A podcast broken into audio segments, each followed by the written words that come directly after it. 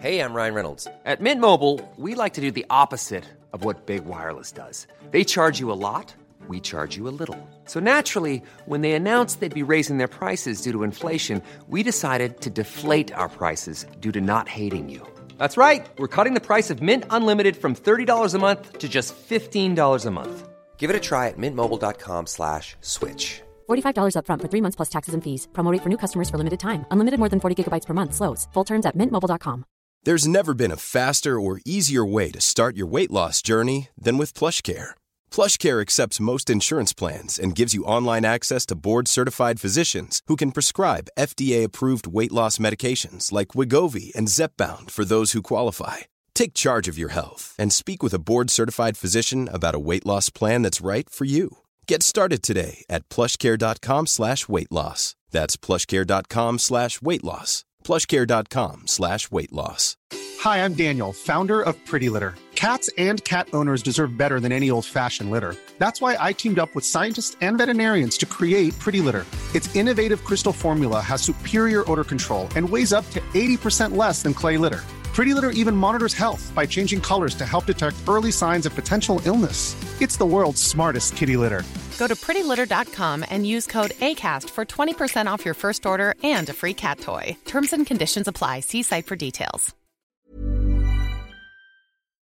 کے official channel Mufti Tariq Masood speeches کو subscribe کریں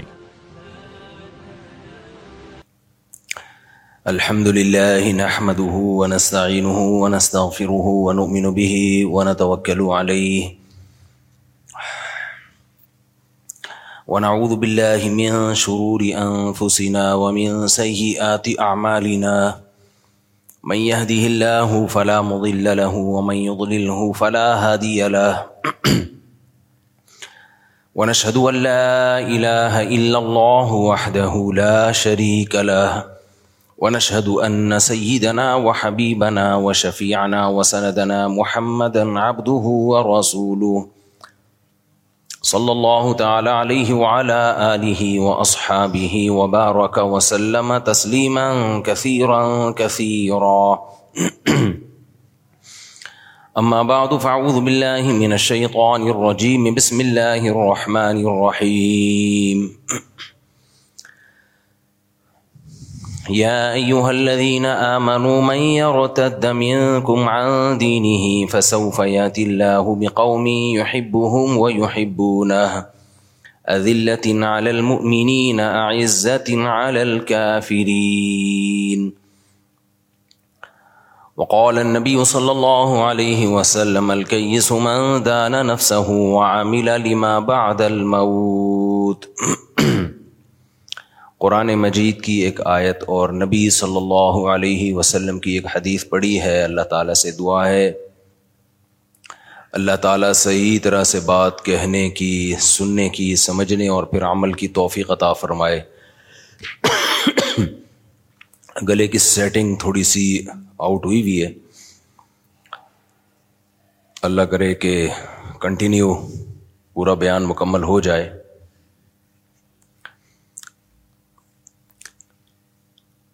یہ جو میں نے قرآن مجید کی آئے تلاوت کی ہے یہ میں کئی ہفتوں سے کر رہا ہوں تلاوت اور شاید بہت سے لوگ جو پرانا بیان پہلے سے بیان سن رہے ہیں ان کو شاید یہ یاد ہو گئی ہو یا یوحلہ من الد خلوف اے ایمان والو اسلام میں مکمل داخل ہو جاؤ یہ میں کیوں پڑھتا ہوں بہت زیادہ اس لیے کہ میں اس وقت مخاطب ہوں مسلمانوں سے اگر غیر مسلموں سے خطاب ہوتا تو ان کو ہم کہتے اسلام میں داخل ہو جاؤ مکمل کا لفظ استعمال نہ کرتے کیونکہ وہ تو مکمل باہر ہیں لیکن ظاہر ہے جب مسلمانوں سے خطاب ہوگا تو ہم یوں کہیں گے کہ مکمل داخل ہو جاؤ داخل تو پہلے سے ہوئے ہوئے ہیں آج کل اسلام میں داخل کے بجائے نکالنے کا زیادہ ٹرینڈ چل پڑا ہے ابن انشا ایک مزاحیہ گزرا ہے اس نے اپنی کتاب میں لکھا کہ دائرے کی قسمیں ہوتا ہے نا بچے جیومیٹری سیکھ رہے ہوتے ہیں تو اس نے ان قسموں میں بتایا کہ ایک دائرہ اسلام کا دائرہ بھی ہے اور اس میں کارٹون بنایا ہوا تھا ایک مولانا صاحب بیچ میں جو ڈنڈے سے لوگوں کو نکال رہے ہیں اور بتایا کہ پہلے اس میں لوگوں کو داخل کیا جاتا تھا آج کل اس سے لوگوں کو نکالا جا رہا ہے کہتے نہیں یہ دائر اسلام سے خارج یہ دائر اسلام سے خارج بیان میں بیچ بیچ میں جو چیزیں یاد آتی ہیں تو میں جمعہ اور اتوار کے بیان میں کوشش کرتا ہوں ان کو بھی چلاؤں کیونکہ واضح نصیحت کی مجلس ہے جو چیز بھی آ جائے پارسل کر دینی چاہیے جو بھی خیر کی بات چاہے وہ موضوع سے ہٹ کے بھی کیوں نہ ہو اس سے کوئی فرق نہیں پڑتا یہ جو میں مسلمان کا لفظ استعمال کرتا ہوں بہت سے لوگوں کو اس پہ بھی اعتراض ہے کہ مسلم ہوتا ہے مسلمان تو نہیں ہوتا قرآن و سنت میں ہمیں جو لفظ ملتا ہے وہ کیا ملتا ہے مسلم تو خوب سمجھ لیں الفاظ کے بکھیڑوں میں پڑھنے کی ضرورت نہیں ہے مسلم مسلمان اردو میں مسلمان مسلم ہی کو کہتے ہیں شاید یہ اس طرح سے وجود میں آیا ہے کہ فارسی میں مسلم مسلمان جیسے طالب سے طالبان جمع کا سیگا جو ہے نا طالب ایک طالب علم کو کہتے ہیں طالبان بہت سارے طالب تشنگان علم کہتے ہیں نا جمع کا سیگا ہے یہ فارسی میں تو اردو میں فارسی بہت ہے تو مسلم سے شاید مسلمان ہوگا بہت سے مسلم یعنی مسلمس کو کہا جاتا ہوگا تو پھر بن گیا مسلمان اس میں کوئی کچھ ٹینشن لینے کا نہیں ہے جیسے لفظ اللہ کو خدا کہہ دینے سے کوئی ٹینشن کی بات نہیں ہے کوئی اتنے بڑا مسئلہ نہیں ہے اللہ کو اللہ بھی کہہ سکتے ہیں خدا بھی کہہ سکتے ہیں فارسی میں ہے خدا گاڈ بھی کہہ سکتے ہیں انگلش میں عمل میں مسلمان بالکل زیرو ہوتا جا رہا ہے الفاظوں کے بکھیڑوں میں پڑا ہوا ہے تو بار بار میں بات کہتا ہوں فرقہ واریت ناموں کو دیکھ کے کہا جاتا ہے مختلف فرقے ناموں کو ختم کرو تو ناموں کو ختم کرنے میں ایک نیا فرقہ بنا لیتے ہیں تو کسی بھی کوئی بھی چیز کی پہچان کچھ بھی بن جاتی ہے لوگ اپنی آسانی کے لیے نا زبان جو ہے نا زبان لینگویج جسے کہتے ہیں ہم یہ بالکل نیچرل وے میں وجود میں آتی ہے اس میں آپ اگر کانٹ چھانٹ شروع کر دیں گے تو بہت بڑی مشکل ہو جائے گی لوگ جب جس چیز کو جو نام دے دیں تو مان لینا چاہیے اس کو اب یہ جو میں بار بار بتاتا ہوں یہ میرا ٹاپک نہیں ہے دو منٹ میں بس اس کو سمیٹ کے آگے چلتے ہیں کہ یہ جو دیوبندی بریلوی اہل حدیث اور فلانا ڈمکانا حنفی شافی یہ لوگوں کے دیے ہوئے نام ہیں یہ غیر مسلم کے مقابلے میں نہیں ہے یہ مسلمانوں کے آپس کے مقابلے میں ہے اب جب ایک چیز ہوگی تو اس کو نام تو دیا جائے گا نا مسلم کے مقابلے میں چاہے دیوبندی ہو بریلوی ہو شیعہ ہو اہل حدیث ہو جو بھی ہو غیر مسلم کے مقابلے میں ہم سب کیا ہیں مسلم ہیں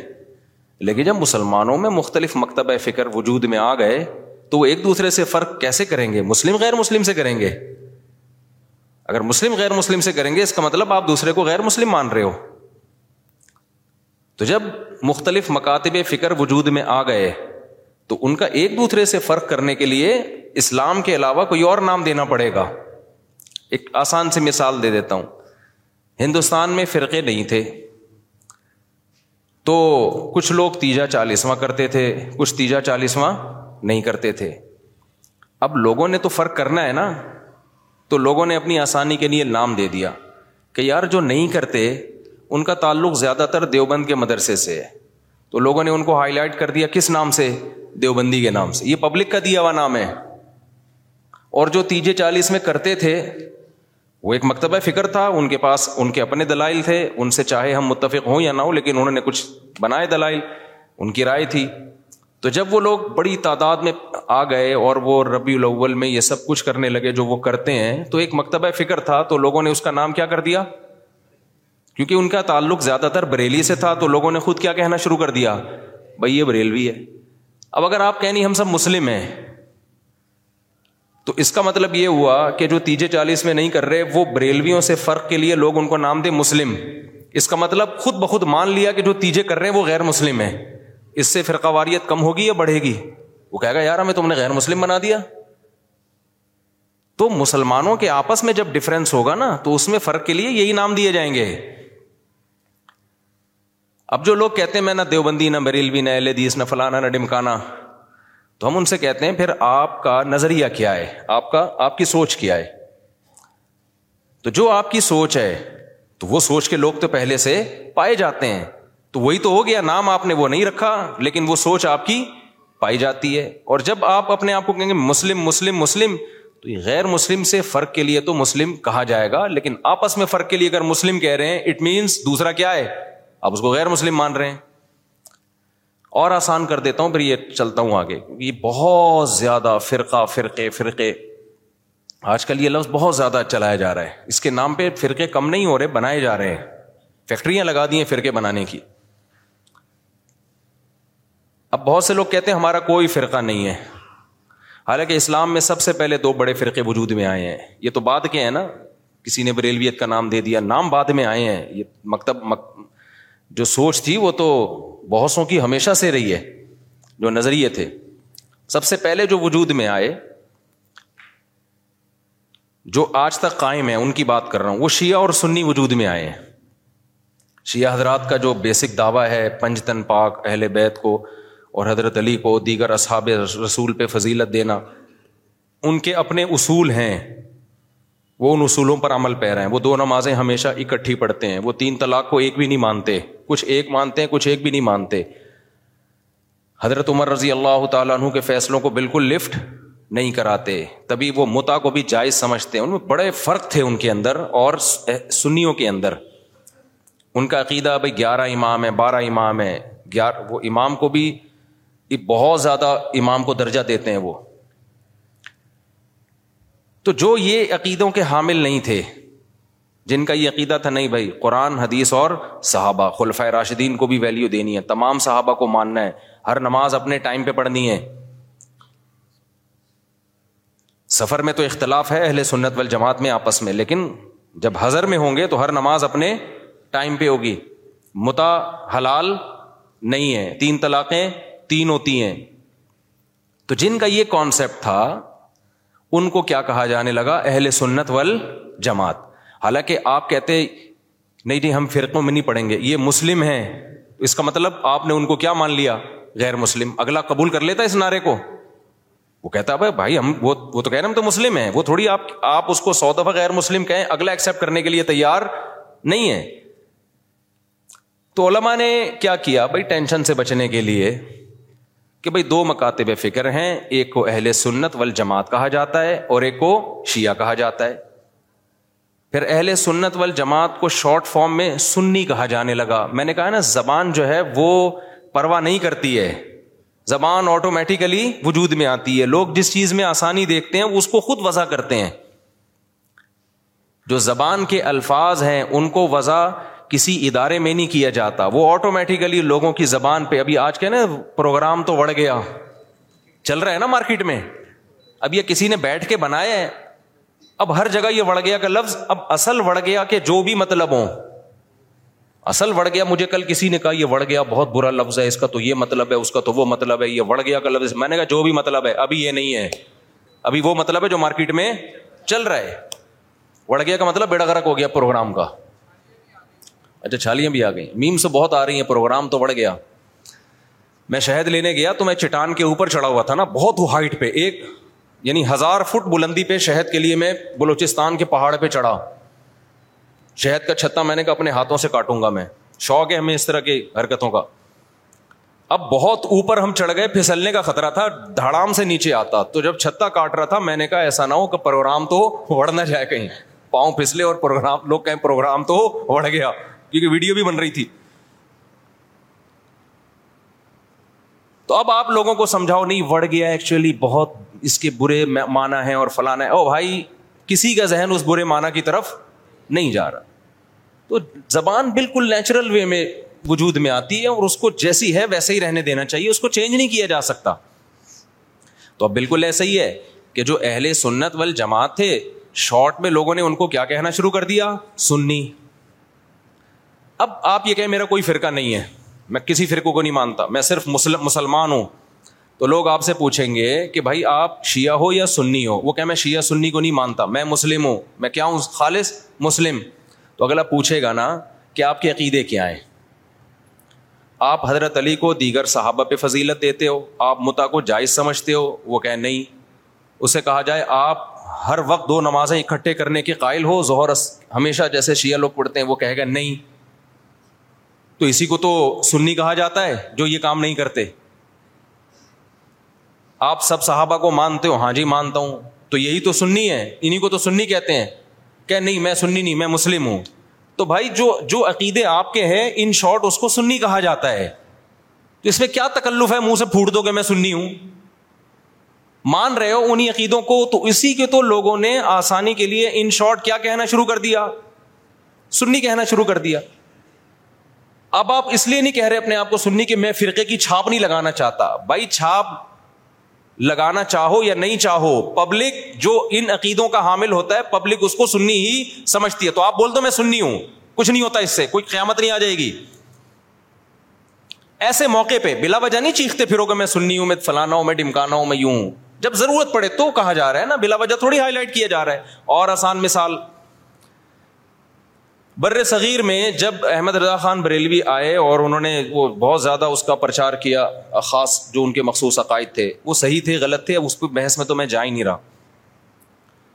اس کے بعد ایک خاص مکتبہ فکر وجود میں آیا کہ بھائی ربیع الاول کو عید کا دن کہنا ہے اور تیجا کرنا ہے چالیسواں کرنا ہے جو بھی کر رہے ہیں وہ ایکٹیویٹیز اب کیا ہوا کہ جب یہ ایکٹیویٹیز بڑھی ہیں تو لوگوں نے کہا یہ والے جو لوگ ہیں نا کچھ لوگ یہ چیزوں کو مانتے ہیں اور کچھ لوگ ان چیزوں کو بولو نہیں مانتے تو لوگوں نے جو نہیں مانتے تھے ان کو دیوبندی کہنا شروع کر دیا جیسے ہم لوگ نہیں مانتے ہمارے اکابر بھی نہیں مانتے تھے تو لوگوں نے کہا کہ یار یہ جو مکتبہ فکر ہے نا ان کا تعلق زیادہ تانے بانے ان کے دیوبند مدرسے سے جا کے ملتے ہیں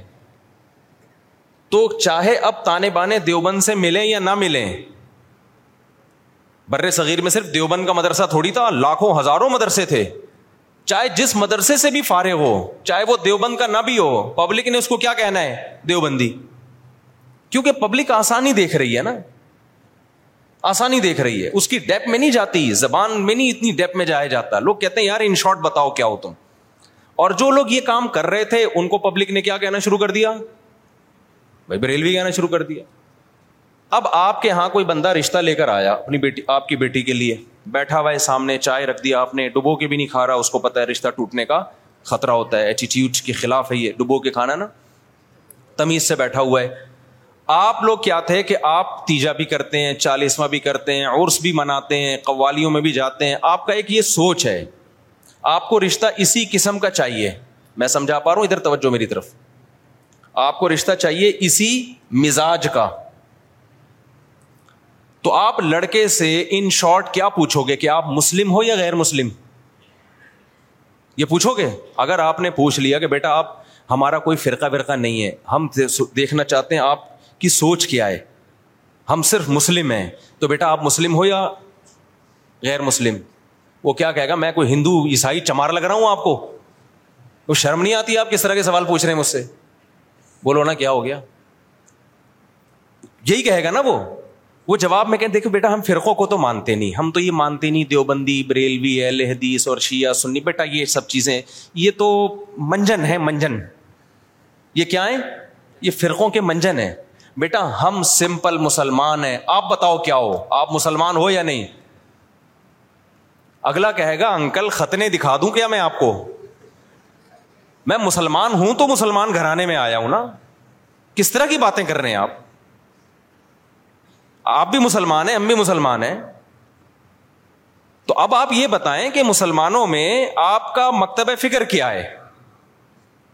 کس سوچ کے حامل ہیں آپ آپ کی سوچ کیا ہے آپ کے اصول اور ضابطے کیا ہیں آپ تیجے چالیس میں کرتے ہیں گا ہاں بیٹا آپ پہ جاتے ہیں ہاں بیٹا آپ نبی کو حاضر نازر سمجھتے ہیں ہاں بیٹا اچھا تو آپ بول دیں نا منہ سے ان شارٹ کے ہم بریلوی ہیں گھنٹہ میرا پی گئے آپ بیٹھ گئے اور لڑکی والے بھی لڑکے سے یہ پوچھیں گے کہ بیٹا ان شارٹ آپ بتاؤ اچھا لڑکا الٹے سوال پوچھ رہے آپ مسلم ہیں میں صرف مسلم ہوں آپ بتائیں مسلم ہے وہ دیں گے رشتہ پتا نہیں کس قسم کا آدمی ہم کہتے ہندو لگ رہے ہیں ہم تجھے شکل سے کیا تو وہ بھی ان شارٹ پوچھیں گے بیٹا آپ دو بڑے مکتب فکر بر صغیر میں چل رہے ہیں کچھ تیجے چالیس میں کو مانتے ہیں کچھ تیجے چالیس میں کو نہیں مانتے تو جو نہیں مانتے ان کو دیوبندی کہا جاتا ہے لوگوں نے اپنی آسانی کے لیے نام دیا اور سوسائٹی نے اس کو ایکسیپٹ کر لیا اس نام کو اور جو کرتے ہیں ان کو بریلوی کہا جاتا ہے تو ان شارٹ آپ بتا دو کہ آپ دیوبندی ہو یا بریلوی ہو وہ اگر کہتے میں بریلوی چل بھائی ٹھیک رشتہ ڈن ڈنا ڈن اگر وہ کہتے کہ میں دیوبندی ہوں تو بھائی پتلی گلی سے نکلو سمجھ رہے ہو ناموں کی بات کر رہا ہوں میں ہاں بلا وجہ اپنا نام ہائی لائٹ کرنا اچھا ایک اور اس میں ہم اہل حدیث کو بھی اس میں لے لیتے ہیں اہل حدیث کیا ہیں جب شیعہ سنی دو فرقے بڑے وجود میں آئے جن کا ابھی تک فرقے تو بہت سارے بنے تھے بہت سارے تو ختم ہی ہو گئے کیونکہ جو باطل چیز ہے زیادہ پنپتی نہیں ہے اور پنپتی بھی ہے تو ایک جگہ قائم نہیں رہتی آپ اگر بارہ سو سال پہلے کے شیعہ کو دیکھ لیں تو الگ تھے دو سو سال بعد والے الگ آج الگ تو وہ بہت یعنی ایک جگہ نہیں آپ اہل سنت وال جماعت کو دیکھیں گے نا تو جو بارہ تیرہ سو سال پہلے تھے آج بھی اسی ٹریک پر ہیں وہ خاص طور پر جو ان چاروں مکاتب فکر کو فالو کرتے ہیں حنفی مالکی شافی امبلی ان کے اصول تیرہ سو سال پہلے لکھ لیے گئے تھے مسائل بھی لکھ لیے گئے تھے تو اب اس سے ہٹتے نہیں ہیں یہ آپ کو حنفی آٹھ سو سال پہلے کا بھی وہی نظر آئے گا جو آج تھا شافی آٹھ سو سال پہلے کا بھی ویسے نظر آئے گا جیسا آج تھا اگر تبدیلی ہوئی ہے تو بدت کے حوالے سے ہوئی ہے کسی میں بدعتیں آ گئیں کسی میں بدتیں کوئی ایکسٹریم لیول پہ ادھر چلا گیا کوئی مسائل کے معاملے کی بات کر رہا ہوں جو اسلامک لا ہے لا نہیں چینج ہوا کیونکہ وہ ریٹرن فارم میں آ چکا تھا پہلے تو اب میں عرض کر رہا تھا کہ دو فرقے بڑے وجود میں آ گئے ایک کو کیا کہا جاتا تھا شیعہ ایک کو کیا کہا جاتا تھا سنی تو سنیوں کا جو اصول اور ضابطہ تھا وہ یہ تھا کہ قرآن سے مسئلہ دیکھا جائے پھر نبی صلی اللہ علیہ وسلم کی صحیح عادیث سے اس کے بعد صحابہ تو انہوں نے اس اصول کو سامنے رکھ کے ریسرچ کی اور باقاعدہ جیسے حدیث کو ریٹرن فارم میں محدثین لے کر آئے کہ بھائی اب سینا بسینہ کب تک چلے گی اس کو ریٹرن فارم میں لے کر آؤ کتابیں لکھو ضائع ہو سکتا ہے علم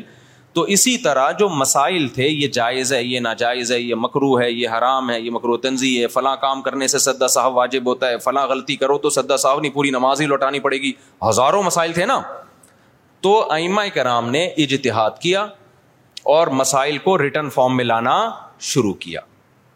تو جو اہل سنت وال جماعت تھے وہ ان کے چار مکاتب فکر وجود میں آئے جس جو کام امام ابو حنیفہ نے کیا اس کام سے جو متاثر ہوئے اور اس طریقے کو جنہوں نے فالو کیا ان کو کیا کہا جانے لگا حنفی اور جنہوں نے امام شافی کو فالو کیا ان کو کیا کہا جانے لگا بولتے کیوں نہیں شافی اب آپ بتاؤ جو امام شافی کو فالو کرتے ان کو اگر ہم مسلم کہتے کہ نہیں حنفی شافی کچھ نہیں ہوتا یہ مسلم ہے اس کا مطلب شافی اگر مسلم ہے تو حنفی بھی غیر مسلم ہے نہیں آئی میرا خیال ہے باس ہوں تو یہ صحیح نام یہ نام صحیح ہوتا جنہوں نے امام مالک کو فالو کیا ان کو کیا کہا جانے لگا مالکی جنہوں نے امام احمد کو فالو کیا انہوں کے کیا کیا کیا کہا جانے لگا حمبلی جیسے کہ سعودی عرب میں تو اللہ کا کرنا ایسا ہوا کہ یہ چار اماموں کا فقہی دنیا میں چلا ہے صدیوں بہت سارے مسائل میں ان میں اتفاق تھا کچھ مسائل ایسے تھے کہ دو امام ایک طرف دو دوسری طرف کچھ میں تین ایک طرف ایک ایک طرف تو جو اختلافی تھے وہ اب اختلافی رہ گئے ہمیشہ کے لیے جو اتفاقی تھے وہ کیا بن گئے اتفاقی بن گئے اب جو اختلافی تھے تو علما نے کہا کہ بھائی چونکہ اتنے بڑے بڑے ائمہ نے ریسرچ کا کام کیا ہے یہ اختلاف اب حل نہیں ہو سکا جیسے رف الدین کا مسئلہ اختلافی بن گیا امام کے پیچھے آمین زور سے کہنی ہے آہستہ کہنی ہے یہ کیا بن گیا اختلافی ہاتھ یہاں باندھنے یہاں باندھنے یہ ذہن میں رکھے سینے پہ ہاتھ باندھنا کسی مشتحد سے منقول نہیں ہے بلکہ سعودی عرب کے ایک عالم کا ابھی کلپ بھی آیا انہوں نے کہا یہ مکرو عمل ہے سینے پہ ہاتھ باندھنا کیونکہ اس بارے میں صحیح حدیث موجود نہیں ہے تو وہ اگر میں کہتا نا ہندوستان کے کسی عالم کا تو پھر لوگ کہتے ہیں نہیں نہیں یہ تو مانتے ہی نہیں حدیثوں کو حالانکہ غلط بات ہے کیوں نہیں مانتے بھائی لیکن سعودیہ کے تبھی آپ نے ایما ہرمین کو بھی دیکھا ہوگا سینے پہ ہاتھ نہیں باندھتے وہ بھی نیچے ہاتھ باندھتے تو چاروں اماموں میں کسی کے ناف کے اوپر ہے کسی کے کہ ناف کے تھوڑا سا اوپر کسی کا ناف کے بالکل اوپر ایسا چاروں میں سے کسی کی ریسرچ نہیں ہے کہ سینے پہ ہاتھ باندھے جائیں یہاں یوں کر کے ہاتھ باندھے جائیں خیر جو باندھتے ہیں ہمیں ان سے کوئی چڑ نہیں ہے کوئی اتنا بڑا ایشو نہیں ہے یہ میں تو صرف یہ بتا رہا ہوں کہ یہ جو الزام لگایا جاتا ہے نا کہ یہ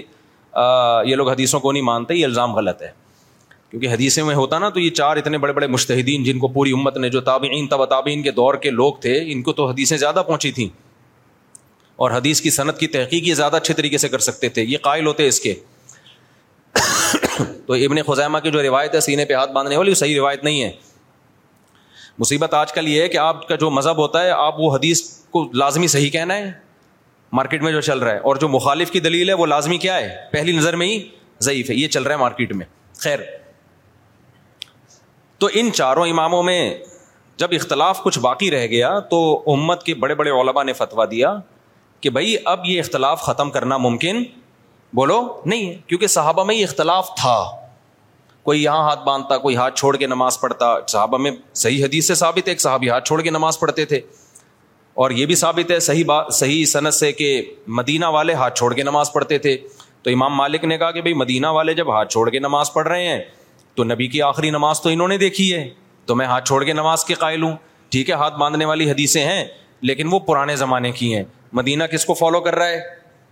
نبی کے آخری عمل کو فالو کر رہا ہے تو میں ہاتھ چھوڑ کے نماز تبھی مالکی ہے پوری دنیا میں جہاں بھی ہیں کیسے نماز پڑھتے ہیں بولتے کیوں نہیں ہاتھ چھوڑ کے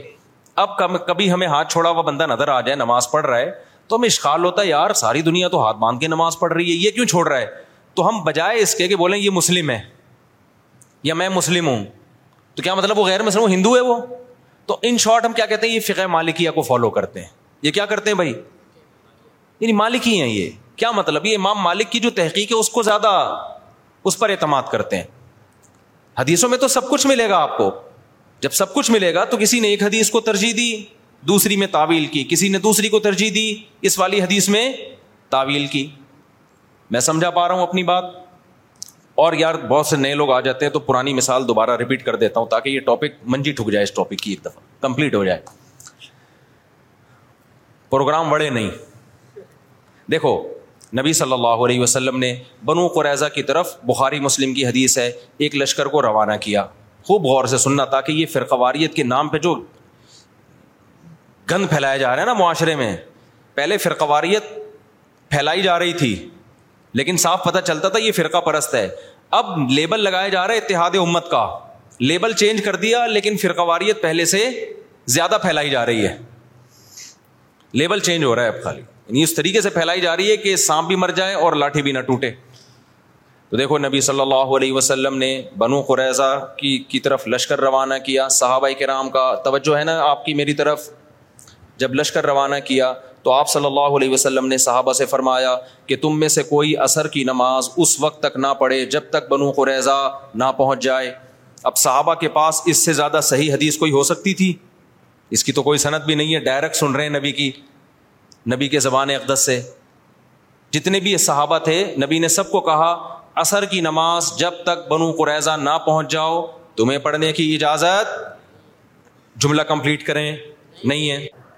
اللہ کی قدرت کے جب راستے میں وہ گئے ہیں تو نماز قضا ہونے لگی دیر ہو گئی ان کو مقام تک پہنچنے میں اب صحابہ پریشان ہو گئے بھائی اب پڑھیں گے نہیں پڑھے بعض حضرات نے کہا بھائی نبی کا آڈر ہے نہیں پڑھنی قضا کریں گے نماز کیونکہ ہم تو نبی کے حکم کے محتاج ہیں ہم پڑھتے کیوں تھے نبی نے حکم دیا تھا نا تو جب نبی نے چھوڑنے کا حکم دیا ہے تو چھوڑیں گے ہم دوسرے صاحب آنے کا کہ نہیں بھائی نبی کا مطلب یہ تھوڑی تھا کہ قزا کر دو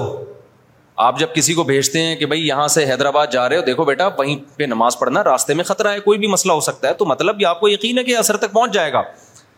قزا کرنے کی تھوڑی اجازت ہے کیونکہ قرآن میں آتا ہے حافظ والی وسلات الوسطی درمیانی نمازوں کی حفاظت کرو درمیانی تو اثر کی نماز ہے اس کی تو خاص تاکید ہے تو نبی کا حکم تو یہ ہے لیکن نبی کا مقصد یہ بولو نہیں تھا نبی عالم الغیب تھوڑی ان کو کیا پتا تھا کہ یہ قزا کر لیں گے تو اس لیے ہم پڑھیں گے اب دو جماعتیں بن گئیں ایک نے کہا ہماری رائے ہے کہ ہم نے پڑھنی ہے دوسرے نے کہا ہماری رائے ہے کہ ہم نے دونوں کا مقصد کیا خواہش نفس تھا اب اگر وہ دونوں پھٹا شروع کر دیتے وہاں پہ کہ تو حدیث کا منکر ہے معاذ اللہ نقل کفر منجن بیچ رہے ہو تم لوگ ہمارے پاس صحیح حدیث ہے نبی نے کہا ہے کہ نہیں پڑھنی بس ہم نہیں پڑھیں گے اور جو نہیں پڑھے گا ہمارے ساتھ جو پڑھے گا وہ دائرۂ اسلام سے خارج ہے وہ حدیث کا منکر ہے وہ گمراہ ہے وہ جہنمی فرقوں میں ہے اس سے فرقہ واریت کم ہوتی یا بڑھتی بولتے کیوں نہیں لڑائی پیدا ہوتی پھڈا پیدا ہوتا جن کا خیال تھا نہیں پڑھنی انہوں نے کہا بھائی ہمیں یہ سمجھ میں آ رہا ہے اب نبی موجود تو ہے نہیں کہ ہم ان سے پوچھیں رسول اللہ آپ کا مطلب کیا تھا رابطہ بھی نہیں ہے کوئی فون بھی نہیں تھا اس زمانے میں دوسرے فریق نے کہا بھائی ہمیں تو یہی لگ رہا ہے کہ نبی کا یہ مفہوم نہیں تھا وہ تو ہمیں آسانی کے لیے نبی نے حکم دیا تھا راستے میں خطرات ہوتے ہیں اب قزا تھوڑی ہو سکتی ہے ہمیشہ پڑھی ہے بھائی تو آج بھی پڑھیں گے ہم انہوں نے پڑھ لی اب انہوں نے نہیں پڑھنے والوں کو یہ نہیں کہا کہ تم تو مطلب ہی نہیں سمجھتے حدیثوں کا تمہارے مطلب کھوپڑی میں سینس آج کل فروئی مسائل میں اسی طرح چیلنج کیا جاتا ہے نا جب فروئی مسائل میں اختلاف کو ذکر کیا جاتا ہے تو مذہبی اسکالر کا ایٹیٹیوڈ یہی ہوتا ہے بدتمیزی والا تو صحابہ میں سے جن کا خیال تھا پڑھنی چاہیے پڑھ لی جن کا خیال تھا نہیں پڑھنی چاہیے نہیں پڑھی دو مکتب فکر وجود میں آ گئے کہ نہیں آ گئے اس لحاظ سے وقتی طور پہ اچھا دونوں نے ایک دوسرے کے پیچھے نمازیں بھی نہیں پڑھی یہ بھی ذہن میں رکھے ہیں جب وہ پڑھ رہے تھے تو انہوں نے ان کی اقتدا نہیں کی ہے ان کا خیال تھا یہ غلطی پر ہے جب ایک جماعت نماز پڑھ رہی تھی تو دوسرے نے یہ ان کے پیچھے نماز نہیں پڑھی کیونکہ ان کا خیال یہ تھا بھائی نبی کا مقصد نبی نے حکم دیا نہیں پڑھنی ہے تو ہم کیسے پڑھ لیں تو وہاں کسی نے فتوا نہیں لگایا کہ یہ دونوں ایک دوسرے کے پیچھے نمازیں ہی نہیں پڑھتے یہ تو ویسے ہی کیا ہیں گمراہ ہیں بھائی کیسے پڑھے ان کی رائے یہ کہ یہ ٹھیک نہیں کر رہے اس لیے نہیں پڑھی انہوں نے نماز تو میری اگر رائے یہ کہ یہ والا مکتبہ فکر سنت کے مطابق نماز نہیں پڑھتا یا ایسے نماز پڑھتا ہے کہ میرے مجھے میری رائے کے مطابق وہ شرائطی نماز کی پوری نہیں ہوتی تو میں نہیں پڑھوں گا آپ مجھے کیوں کن پوائنٹ پہ مجبور کر رہے ہیں کہ پڑھو اس کے پیچھے آپ فرقواریت کو ختم کرنے کے لیے اس سے فرقواریت تھوڑی ختم ہوگی پھر قواریت کیسے ختم ہوگی جو صحابہ کا ایٹیٹیوڈ تھا جس نے پڑھنی ہے پڑھ لے نہیں پڑھنی ہے نہیں پڑھے کسی نے گن رکھ کے دوسرے کو نہ پڑھوانے کی کوشش کی اور نہ چھڑوانے کی کوشش کی میں سمجھا پا رہا ہوں خدا کی قسم قدر کر لو ان باتوں کی قدر کر لو قدر کر لو ان باتوں کی یہ جو آج کل نئے نئے اسکالر جراثیم پیدا کر رہے ہیں نا یہ بہت خطرناک جراثیم ہے ان سے تم گمراہ ہو جاؤ گے پھر کیا ہوا جب یہ فریق نبی کی خدمت میں پہنچائے واپس نبی کو اطلاع دی گئی کہ ایک نے ایسا کیا دوسرے نے ایسا کیا نبی نے کسی کو ملامت بولو نہیں کی یہاں سے فقہا کو ایک اصول مل گیا قیامت تک کے لیے بھائی حدیث کی تشریح میں اگر اختلاف ہوگا تو وہ اختلاف برا نہیں ہے میں سمجھا پا رہا ہوں اپنی بات اگر حدیث کی تشریح میں اختلاف دیکھو جن صحابہ نے نماز چھوڑی انہوں نے حدیث کے الفاظ لیے ایسا ہی ہے نا جنہوں نے نماز پڑھی کیا انہوں نے حدیث نہیں لی انہوں نے لی انہوں نے حدیث میں تعویل کی انہوں نے کہا حدیث کا یہ مطلب نہیں ہے کیوں نہیں ہے بھائی یہ مطلب کیوں نہیں ہے اس لیے کہ قرآن کہہ رہے ہیں اثر کی حفاظت کرنی ہے تو قرآن کا بھی تو حکم ہے نا اس کو بھی تو فالو کرنا ہے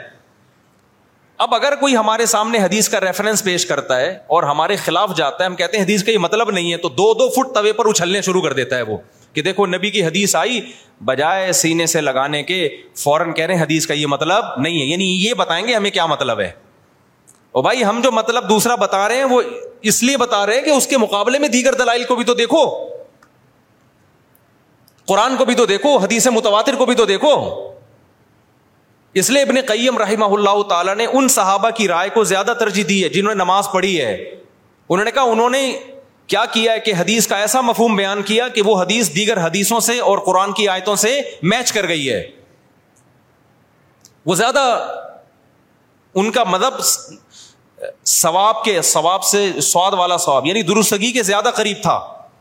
تو یہی امام و حنیفہ کا اصول ہے کہ جب بھی کوئی حدیث آتی ہے چاہے صحیح حدیث ہو وہ قرآن اور حدیث مشہورہ متبادرہ پہ پیش کرتے ہیں اگر اس کے موافق ہے تو ٹھیک ہے نہیں ہے تو اس میں تعویل کر دیتے ہیں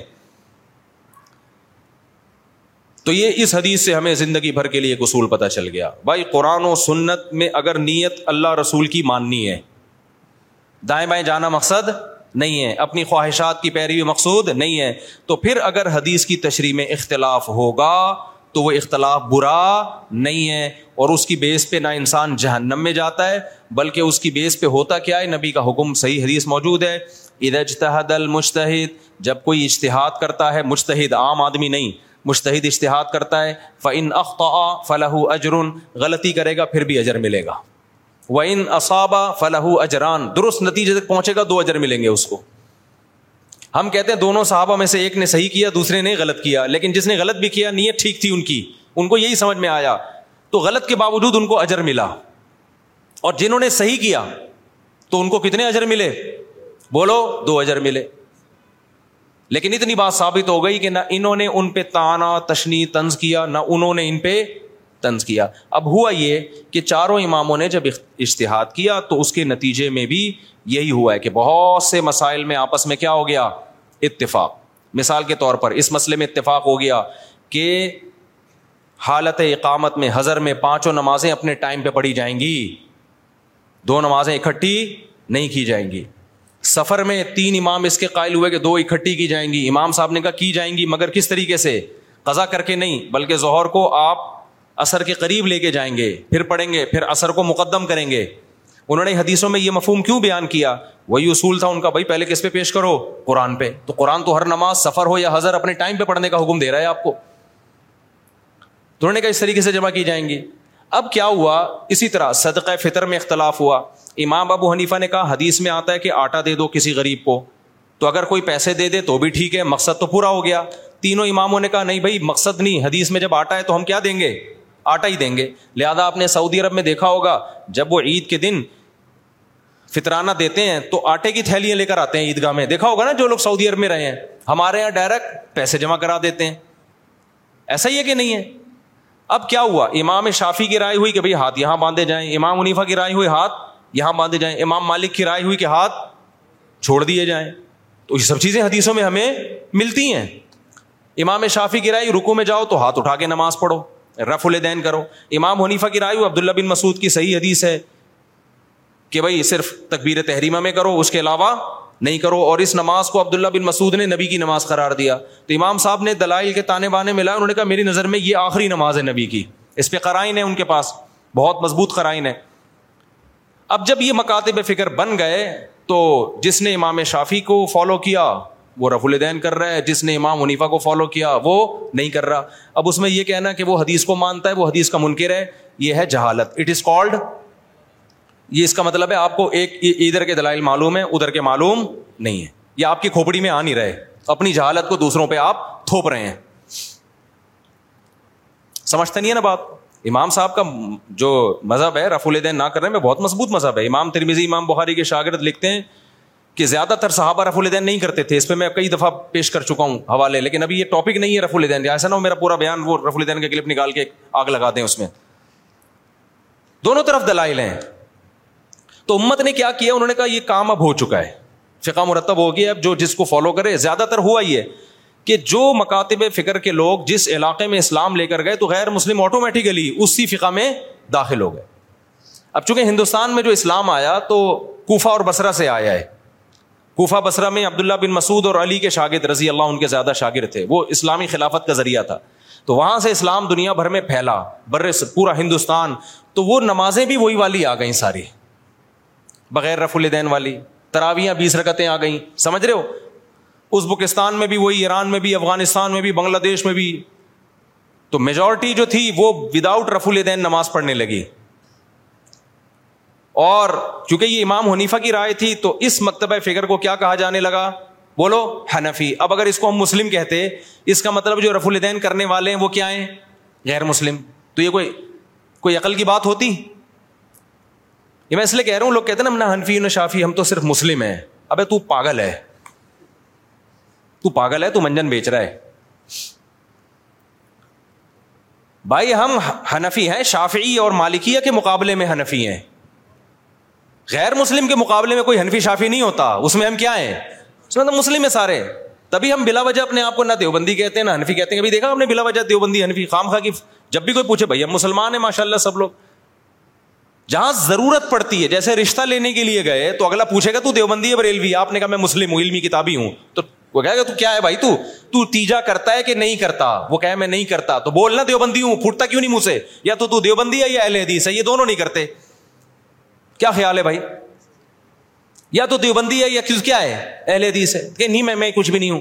تو کیوں ٹائم ویسٹ کر رہا ہے بھائی تو آپ اس سے پوچھ رہے ہیں لڑکی والوں سے آپ کیا ہیں وہ کہیں میں ہم مسلم ہیں او بھائی مسلمان کیا میں ہندو لگ رہا ہوں آپ کو شکل سے آپ تیجا کرتے ہیں ہاں جی کرتا ہوں آپ ربی الاول کو عید مناتے ہیں ہاں جی تو بولو منہ سے ان شارٹ ایسے لوگوں کو کیا کہا جاتا ہے بریل بھی کہا جاتا ہے پھر قواریت تو جب پھیلتی کہ جب ہم بلا ضرورت ان ناموں کو استعمال کر رہے ہو تو خام خام جہاں ضرورت نہیں ہے وہاں بھی اپنے نام کے ساتھ بلا وجہ کا حنفی لگایا ہوا ہے بلا وجہ کا شافی لگایا ہوا ہے بلا وجہ کا دیوبندی لگایا ہوا ہے بلا وجہ کا اہل حدیث لگایا ہوا ہے یہ تو بلا وجہ کا ہے پھر ہم کہتے ہیں یار بلا جہاں ضرورت ہوگی وہاں یہ نام استعمال کیا جائے گا جہاں ضرورت نہیں ہے تو وہاں یہ نام استعمال نہیں کیا جائے اور جس کا کوئی نام ہی نہیں ہے کہیں بھی منسوب نہیں ہے اس کا مطلب وہ بالکل فارغ ہے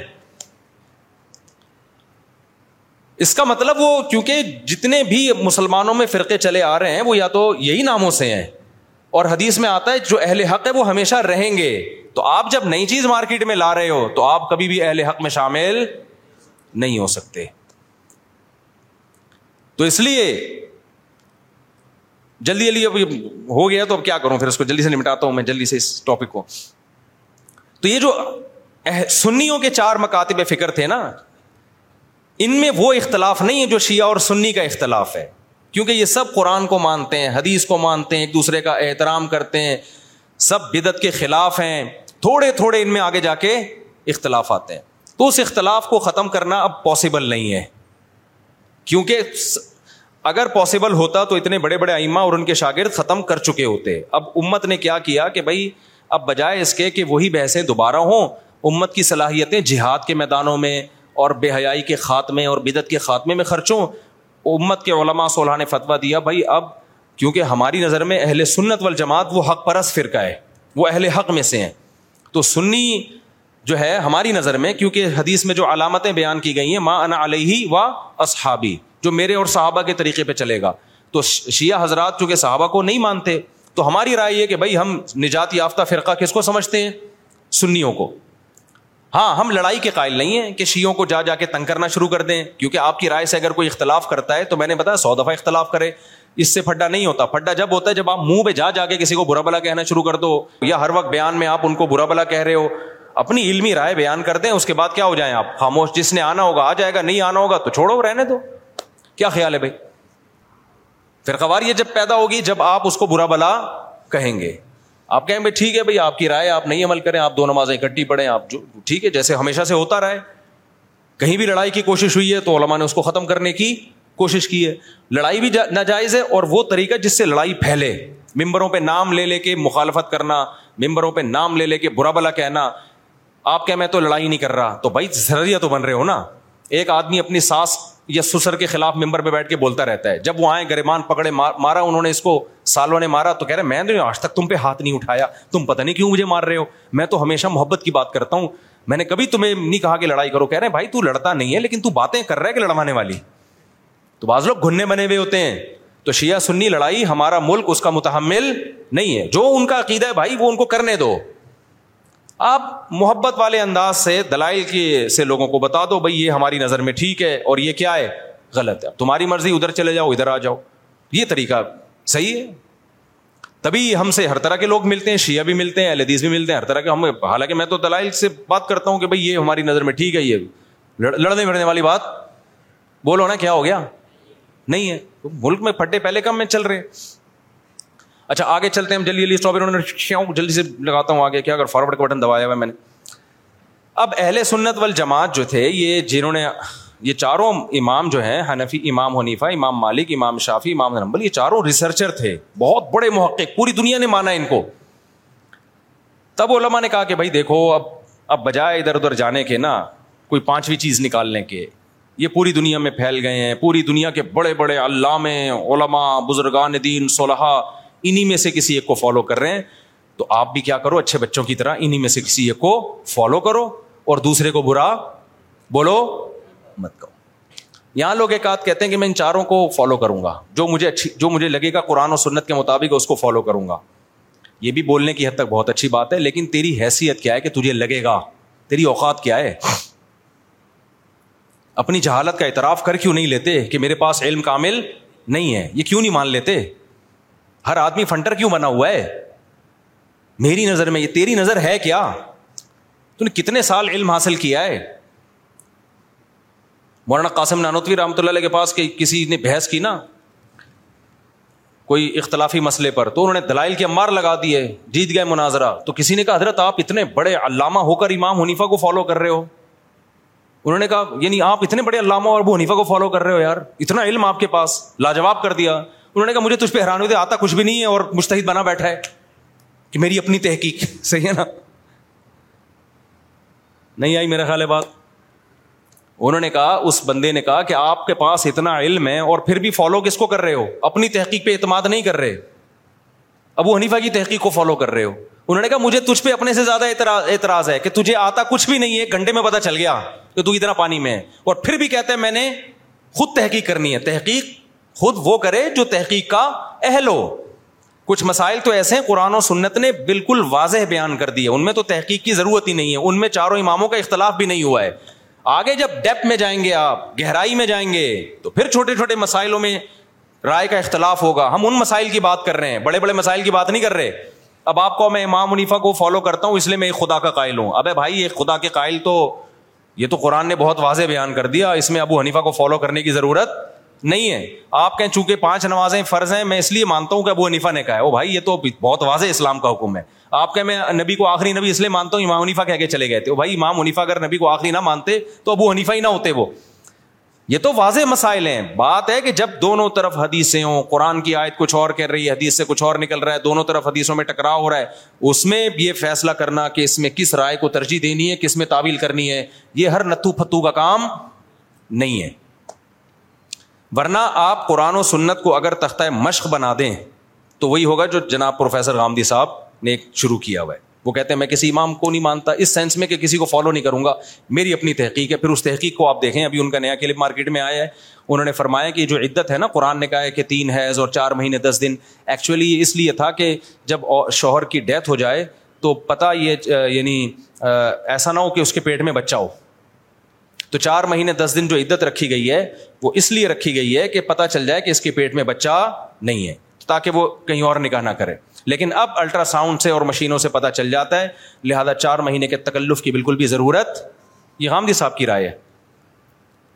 کیا ہو گیا بھائی وہ کہتے ہیں اب چار مہینے دس دن کی عدت کی ضرورت نہیں ہے بندہ مرا خاتون گئی الٹرا ساؤنڈ کروایا ڈاکٹر نے کہا کچھ بھی نہیں ہے چلو بھائی شادی کرے وہ کہیں اور سمجھ میں آ رہی بات اور دلیل میں انہوں نے یہ آیت پیش کی ہے کہ وہ اولاد الحمالی اجل ہن حمل ہن اگر کسی عورت کو حمل ہے شوہر مر گیا اور بچہ پیدا ہو گیا تو فوراً عدت کیا ہو گئی ختم انہوں یعنی نے کہا اصل مقصد کیا تھا اب دیکھو آیتیں ہر ایک کے پاس ہیں اور عوام بڑی متاثر ہو رہی ہے لیکن چاروں اماموں کا پوری امت کا اجماع ہے کہ یہ بات ٹھیک نہیں سو فیصد پتہ چل جائے نا کہ پیٹ میں بچہ نہیں ہے پھر بھی چار مہینے دس دن گزارنے پڑیں گے یہی وجہ ہے کہ نوے سال کی بڑھیا پہ بھی عدت فرض ہے اور گامدی صاحب نے کتنا بڑا کتنی بڑی گڑبڑ کر دی اگر یہی کانسیپٹ ٹھیک ہے بچہ جب پیدا ہو جائے تو عدت ختم تو بچے والی عورت کو اسلام نے اس عدت سے مستثنا کیا ہے اصل میں لیکن اصولی طور پہ دیکھا جائے تو جب بچہ پیدا ہو جاتا ہے نا تو پھر قرآن کو یہ قرآن یہ کیوں کہتا ہے کہ جس عورت کے پیٹ میں حمل ہو وہ جب بچہ جنے گی تو عدت پوری ہو جائے گی بھائی جب پتا چل گیا کہ حمل ہے تو پھر تو اس کو تو فوراً شادی کی اجازت ہونی چاہیے کیونکہ سب کو پتا ہے کہ جو مرا ہے اسی کا بچہ ہی ہے اب دوسرا بچہ آ سکتا ہے ایک بچے کے بعد پیٹ میں میڈیکل سائنس تو کہتی ہے کہ جب پیٹ میں بچہ ہوگا تو رحم کا منہ بند ہو جاتا ہے دوسرا بچہ پیدا اس سے جڑواں بچے ایٹ اے ٹائم ہی میاں بیوی کا جو ریلیشن ہوتا ہے نا ایک ہی وقت میں جڑواں کا حمل ٹھہرتا ہے ایسا نہیں ہوتا کہ ایک بچہ کا حمل آج ٹھہرا ہے اور ایک ایک ہفتے بعد تو اس سے تو ہونا یہ چاہیے کہ غامدی صاحب یہ فتوا دیں کہ جس عورت کے حمل ٹھہر گیا شوہر مر گیا اور سب کو پتا چل گیا کہ پیٹ میں بچہ ہے پہلا دو دن کا نہیں ہے بلکہ پتا چل گیا تو پھر عزت وضع حمل نہیں ہونی چاہیے بلکہ فوراً شادی کرے کیونکہ اب نصب میں گڑبڑ نہیں ہو سکتی سب کو پتا ہے یہ پرانے والے کا بچہ ہے نیا اگر اس عورت سے بیوی بی بنا کے ریلیشن قائم بھی کرتا ہے تو بچہ نیا نئے کا نہیں ہوگا بچہ کس کا ہے پرانے کا ہے تو نصب میں کوئی خلل پیدا ہو رہا ہے لیکن گاندھی صاحب بھی میرے خیال اس کے قائل نہیں ہیں وہ بھی کہیں گے نہیں قرآن نے کیا کہا ہے کہ جب تک بچہ عورت جن نہیں لیتی وہ کہیں اور شادی نہیں کر سکتی تو گاندھی صاحب ہی کے اصول کے مطابق گاندھی صاحب نے جس اصول کی بیس پہ مسئلے کی بنیاد رکھی ہے وہ اصول کیا ہو گیا بولو نا ختم یہ میں اس لیے کہہ رہا ہوں اگر چاروں اماموں کو فالو نہیں کرو گے تو جناب گامدی صاحب کو فالو کرنا پڑے گا آپ کو اور اس طرح کی چیزیں مارکیٹ میں آئیں گی اور ایک اور میرا سوال ہے جناب پروفیسر گامدی صاحب سے کہ اگر عدت کا مقصد یہی تھا یہ بھی ہے عدت کا مقصد لیکن صرف یہ نہیں ہے صرف یہ نہیں ہے میں آپ کو بتاؤں گا ہے کیا اگر عدت کا مقصد صرف یہ ہوتا کہ پتہ چل جائے کہ بچہ نہیں ہے اب گامدی صاحب کہتے ہیں ایک عورت کو طلاق ہوئی قرآن کہہ رہے تین حیض یہی کہہ رہے ہیں نا قرآن تین حیض گزرے بغیر وہ عورت کہیں شادی نہیں کر سکتی اب سوال پیدا ہوتا ہے وہ گاندھی صاحب کہتے ہیں اس کی وجہ یہ ہے کہ پتہ چل جائے کہ حمل نہیں ہے لہٰذا اگر الٹرا ساؤنڈ سے پتہ چل گیا یا اور کسی ذریعے سے سو فیصد یقین ہو گیا کہ حمل نہیں ہے تو جہاں جہاں شادی کرے وہ ہم کہتے ہیں نہیں سو فیصد پتہ چل جائے پھر بھی جب تک تین حیض نہیں گزریں گے اور ہم نہیں کہہ رہے صحابہ تابعین سارے امہ مشتحدین سب یہی کہہ رہے ہیں میرا سوال آمدید صاحب سے یہ ہے کہ اگر حیض کا مقصد یہ تھا کہ پتہ چل جائے اس کے بچہ نہیں ہے تو اس کے لیے تین حیض کے تکلف کی ضرورت نہیں ہے وہ ایک حیض سے بھی پتہ چل جاتا ہے جب عورت کو طلاق ہوئی اس کو پورا حیض کا پیریڈ آیا اس کے بعد تو حمل والی عورت کو حیض آتا ہے سات دن تک حیض آتا رہا اس کو مینسز کا بلڈ آتا رہا پوری دنیا کے ڈاکٹروں کا اتفاق ہے کہ پریگنینسی کے ہوتے ہوئے حیض نہیں آتا تو پھر ایک حیض قرآن کو چاہیے تھا عدت رکھ دیتا تین حیض کے تکلف کی ضرورت نہیں تھی بلکہ قرآن اور پورا حیض بھی نہ گزرنے دیتا قرآن کہتا ہے دو تین تین دن کا بھی حیض آ گیا نا بس پتا چل گیا بچہ نہیں کہیں اور شادی کرا دو اس کی میں اس لیے کہہ رہا ہوں کہ امہ کرام نے جو فتوا دیا نا ان چاروں اماموں کو فالو کرو وہ اس لیے کہ تاکہ پانچواں گاندھی صاحب جیسے کوئی امام نہ آ جائے جس کو آپ کو فالو کرنا پڑے میں سمجھا پا رہا ہوں اپنی بات ورنہ ایک گامدی نہیں ہے گامدی صاحب کے نام پہ بہت سارے گامدی مارکیٹ میں مختلف ناموں سے چل رہے ہیں یو ٹیوب پہ تو آپ قرآن و سنت کے نام پہ دے دنادن منجن بکے گا دے دنادن منجن اور چلے ہم آگے گامدی صاحب سے ایک اور سوال ہے قرآن تو کہہ رہا ہے ولہ لم یہ اسنا ولہ لم یہ وہ عورت جن کو ابھی حیض آنا شروع ہی نہیں ہوا وہ نابالغ بچیاں ہوتی ہیں اور اب میں رواج تھا نابالغ بچی کا بھی نکاح کر دیا کرتے تھے تو قرآن کہہ رہا ہے کہ اگر وہ نابالغ بچی رخصت ہو کے چلی گئی اب اگر اس کو طلاق ہوگی تو بھی وہ تین مہینے عدت گزارے گی کیونکہ اس کو حیض بولو نہیں آتا تو وہ اس کی عدت کتنی ہے تین مہینے اس کی تین مہینے عدت گزارے گی وہ حالانکہ وہ نابالغ ہے اب اس کو حیض آنا شروع ہی نہیں ہوا اس میں پریگنینسی کا امکان ہے ہی نہیں پریگنینسی بالغ لڑکیوں کو ہوتی ہے نابالغ کو نہیں ہوتی عرب میں رواج تھا کہ نابالغ بچی اگر جو ہے وہ بچی نابالغ ہے لیکن صحت مند ہے وہ تو اس کا نکاح کر کے رخصتی بھی کر دیتے تھے وہ لوگ اسی کنڈیشن میں اگر عورت کو طلاق ہوتی ہے تو بھی کتنے تین مینسز نہیں آ رہے تو تین مہینے عدت اور ہم آگے چلتے ہیں من من المحید نسائکم کا مطلب اگر تمہیں شک ہو یہاں بھی گاندھی صاحب نے شک کا مطلب میں ڈنڈی مار دی قرآن کہہ رہے ہیں ان عورتوں کے بارے میں تمہیں اگر شک ہے پتا نہیں ہے کہ مسئلہ کیا ہے تو پھر ہم تمہیں مسئلہ بتاتے ہیں کہ وہ عورتیں جو حیض سے مایوس ہو چکی ہیں جن کی ایج زیادہ ہو گئی ہے اب انہیں حیض آنا بند ہو گیا بڈی عورتیں ان کو طلاق ہوگی تو کیا کریں گی وہ اللہ کہہ رہے تین مہینے عدت گزاریں گی کیونکہ ان کو حیض نہیں آتا حالانکہ ان میں تو پریگنینسی کا امکان ہے ہی نہیں وہ تو بڈی ہو گئی ہیں تو قرآن خود کہہ رہا ہے یا اس نہ من المحیض جو حیض سے مایوس ہو چکی ہیں اب ان کو حیض آنا بند ہو گیا اب اگر ہم کہیں کہ وہ طلاق کے بعد کہیں اور شادی کرنے کے لیے تین حیض چاہیے تو صدیاں گزر جائیں گی بیچاریوں کو حیض آئے گا ہی نہیں تو اللہ میاں نے کہا کہ جن کو آنا شروع نہیں ہوا یا جن کو آ کے ختم ہو گیا ہے ان سب کی عدت کتنی ہے تین مہینے حالانکہ جس کو آنا شروع نہ ہو اس کے بھی پریگنینسی نہیں ہوتی جس کو آگے ختم ہو جائے اس کو بھی پریگنینسی نہیں ہوتی لیکن پھر بھی قرآن کیا بیان کر رہا ہے تین مہینے عدت سمجھتے نہیں ہو بات کو جب نہیں پڑھو گے رات کو تو کیسے سمجھو گے بات کو اس لیے ہم جو کہتے ہیں نا ابو حنیفہ یا شافی یا مالک یا احمد بن حنبل کو فالو کر لو یہ اپنا منجن بیچنے کے لیے نہیں کہ اپنے نام کا منجن اپنے نام کا تھوڑی ہم منجن بیچ رہے ہیں ہم تو مشتحدین کی طرف بلا رہے ہیں آپ کو میں اگر یہ کہتا مجھے فالو کرو پھر آپ کہتے ہیں مفتی صاحب اپنی دکان چلا رہے ہیں ہم تو کہہ رہے ہیں ہمیں نہیں بھی ہمیں بھی نہیں کرو مشتحدین کو فالو کرو ان کو فالو کرو آپ تو منجن وہ بیچ رہا ہے جو منجن کا لیبل لگا لگا کے نا لوگوں کو بیوقوف بنا رہا ہے کیونکہ اگر ان کو نہیں کرو گے تو آج کل کے یہ پندرہویں صدی کے جو آج کل مارکیٹ میں آ رہے ہیں نا ان کو فالو کرنا پڑے گا آپ کو اور وہ گمراہی کا ایک بازار پھیلا دیں گے تو جلدی سے بات کو سمیٹ کے ختم کروں میں آپ سمجھ رہے ہیں میری بات میں کیا کر رہا ہوں وہ جو بھائی بیٹھے ہوئے سمجھ رہے ہیں آپ پینٹ کوٹ میں ہیں نا ٹائی بائی میں تو اگر آپ کی سمجھ میں آ رہا ہے تو اس کا مطلب یہ مولویوں کی بھی سمجھ میں آ رہا ہوگا یہ میں اس لیے آپ سے پوچھ رہا ہوں تھوڑی گاڑی باتیں آ جاتی ہیں نا تو میں دیکھ رہا ہوتا ہوں جو شرٹ اور پینٹ پہن کے بیٹھے ہوئے ہیں ان کی سمجھ میں آ رہا ہے کیونکہ وہ تھوڑا مشکل ان کو یعنی جو ٹرمز ہے اصطلاحات ہیں ان کے لیے آپ بتائیں آپ کو سمجھ میں آ رہا ہے آپ تو پرانے آدمی ہیں نا اس لیے سمجھ میں آ رہا ہوگا آپ پرانے کا مطلب اتنے پرانے نہیں کہ آپ کے زمانے کی ٹرینیں بند ہو گئی ہیں یعنی جوان آدمی ہیں لیکن بیان بہت پہلے سے سن رہے ہیں ایسا نہ اپنی انسلٹ محسوس کریں مجھ صاحب نے مجھے پرانا کہہ دیا تو اب کیا تھا کہ بھائی امت نے کہا بھائی ان چاروں میں سے کسی ایک کو فالو کرو بس اب یہ بحث کیا کر دو ہمیشہ کے لیے ختم کر دو تاکہ اب دوسرے کام کریں یہی ہوا جائے کہ امت نے کوئی حنفی بن گئے کوئی شافی بن گئے کوئی مالکیہ کو فالو کیا کسی نے حنابلہ کو فالو کیا اور پھر ایک دوسرے کا احترام کیا چلو بھائی یہ بھی ٹھیک ہے وہ بھی ٹھیک ہے یہ بھی صحیح ہے وہ بھی صحیح ہے اور پھر پوری دنیا میں جہاد میں مشغول ہو گئے قانون مرتب ہو گیا جب خلافت قائم ہوتی کتابیں پہلے سے موجود تھیں چلو بھائی یہ فقہ کو نافذ کر دو یہاں پہ کوئی نئی بحث ان کو نہیں کرنی پڑی افریقہ میں اسلام جب پھیلا فرانس تک مسلمانوں کی فوجیں پھیل گئی تھیں نا تو وہاں فقہ مالکیہ کو نافذ کر دیا حنفیوں کو اس پہ کوئی اعتراض نہیں ہوا انہوں نے کہا وہ بھی بھائی قرآن حدیث اور وہ بھی صحابہ سے ثابت ہے ٹینشن لینے کا بولو ہے ہی نہیں کوئی مناظرے نہیں ہوئے کوئی چیلنج بازی نہیں ہوئی کہ یہ والا نہیں مانتے ہم نے تو جہاد اس لیے تھوڑی کیا تھا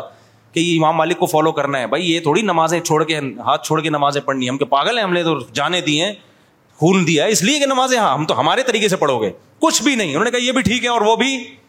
بولتے کیوں نہیں وہ جو بنو میاں کی خلافت قائم ہوئی ہے دنیا بھر میں پھیل گئی بھائی ادھر سندھ فتح ہو گیا یہاں آئے زیادہ بر صغیر میں احناف آئے یہاں پہ سندھ فتح ہوا سندھ کوئی بڑی فضیلت ہے بخاری میں جا رجل بن سندھ عائشہ رضی اللہ عنہ مجھے بڑا مزہ آتا ہے حدیث پڑھ کے امی عائشہ بیمار ہوئی ہیں صحیح بخاری میں سندھ سے بندہ علاج کے لیے گیا امی عائشہ کا صحیح ہے نا میں نے جب یہ دور حدیث میں حدیث پڑھی میں اچھل گیا میں نے کہا ارے ہمارے ہمارے علاقے کا نام آ گیا سندھی میں علاقے کو علاقہ بولتے ہیں ٹھیک ہے نا ہمارے علاقے کا نام آ گیا بھائی جا سندھی ہو سکتا ہے انڈا موڑ سے گیا وہ بندہ ہو سکتا ہے ہو سکتا ہے اب یہ سندھ کے کون سے علاقے سے ہو سکتا ہے خیر پور سے گیا ہو سکتا ہے سکبال سندھ سے گیا حضرت عائشہ کا علاج کرنے کے لیے تو امی عائشہ جب زندہ تھیں سندھ فتح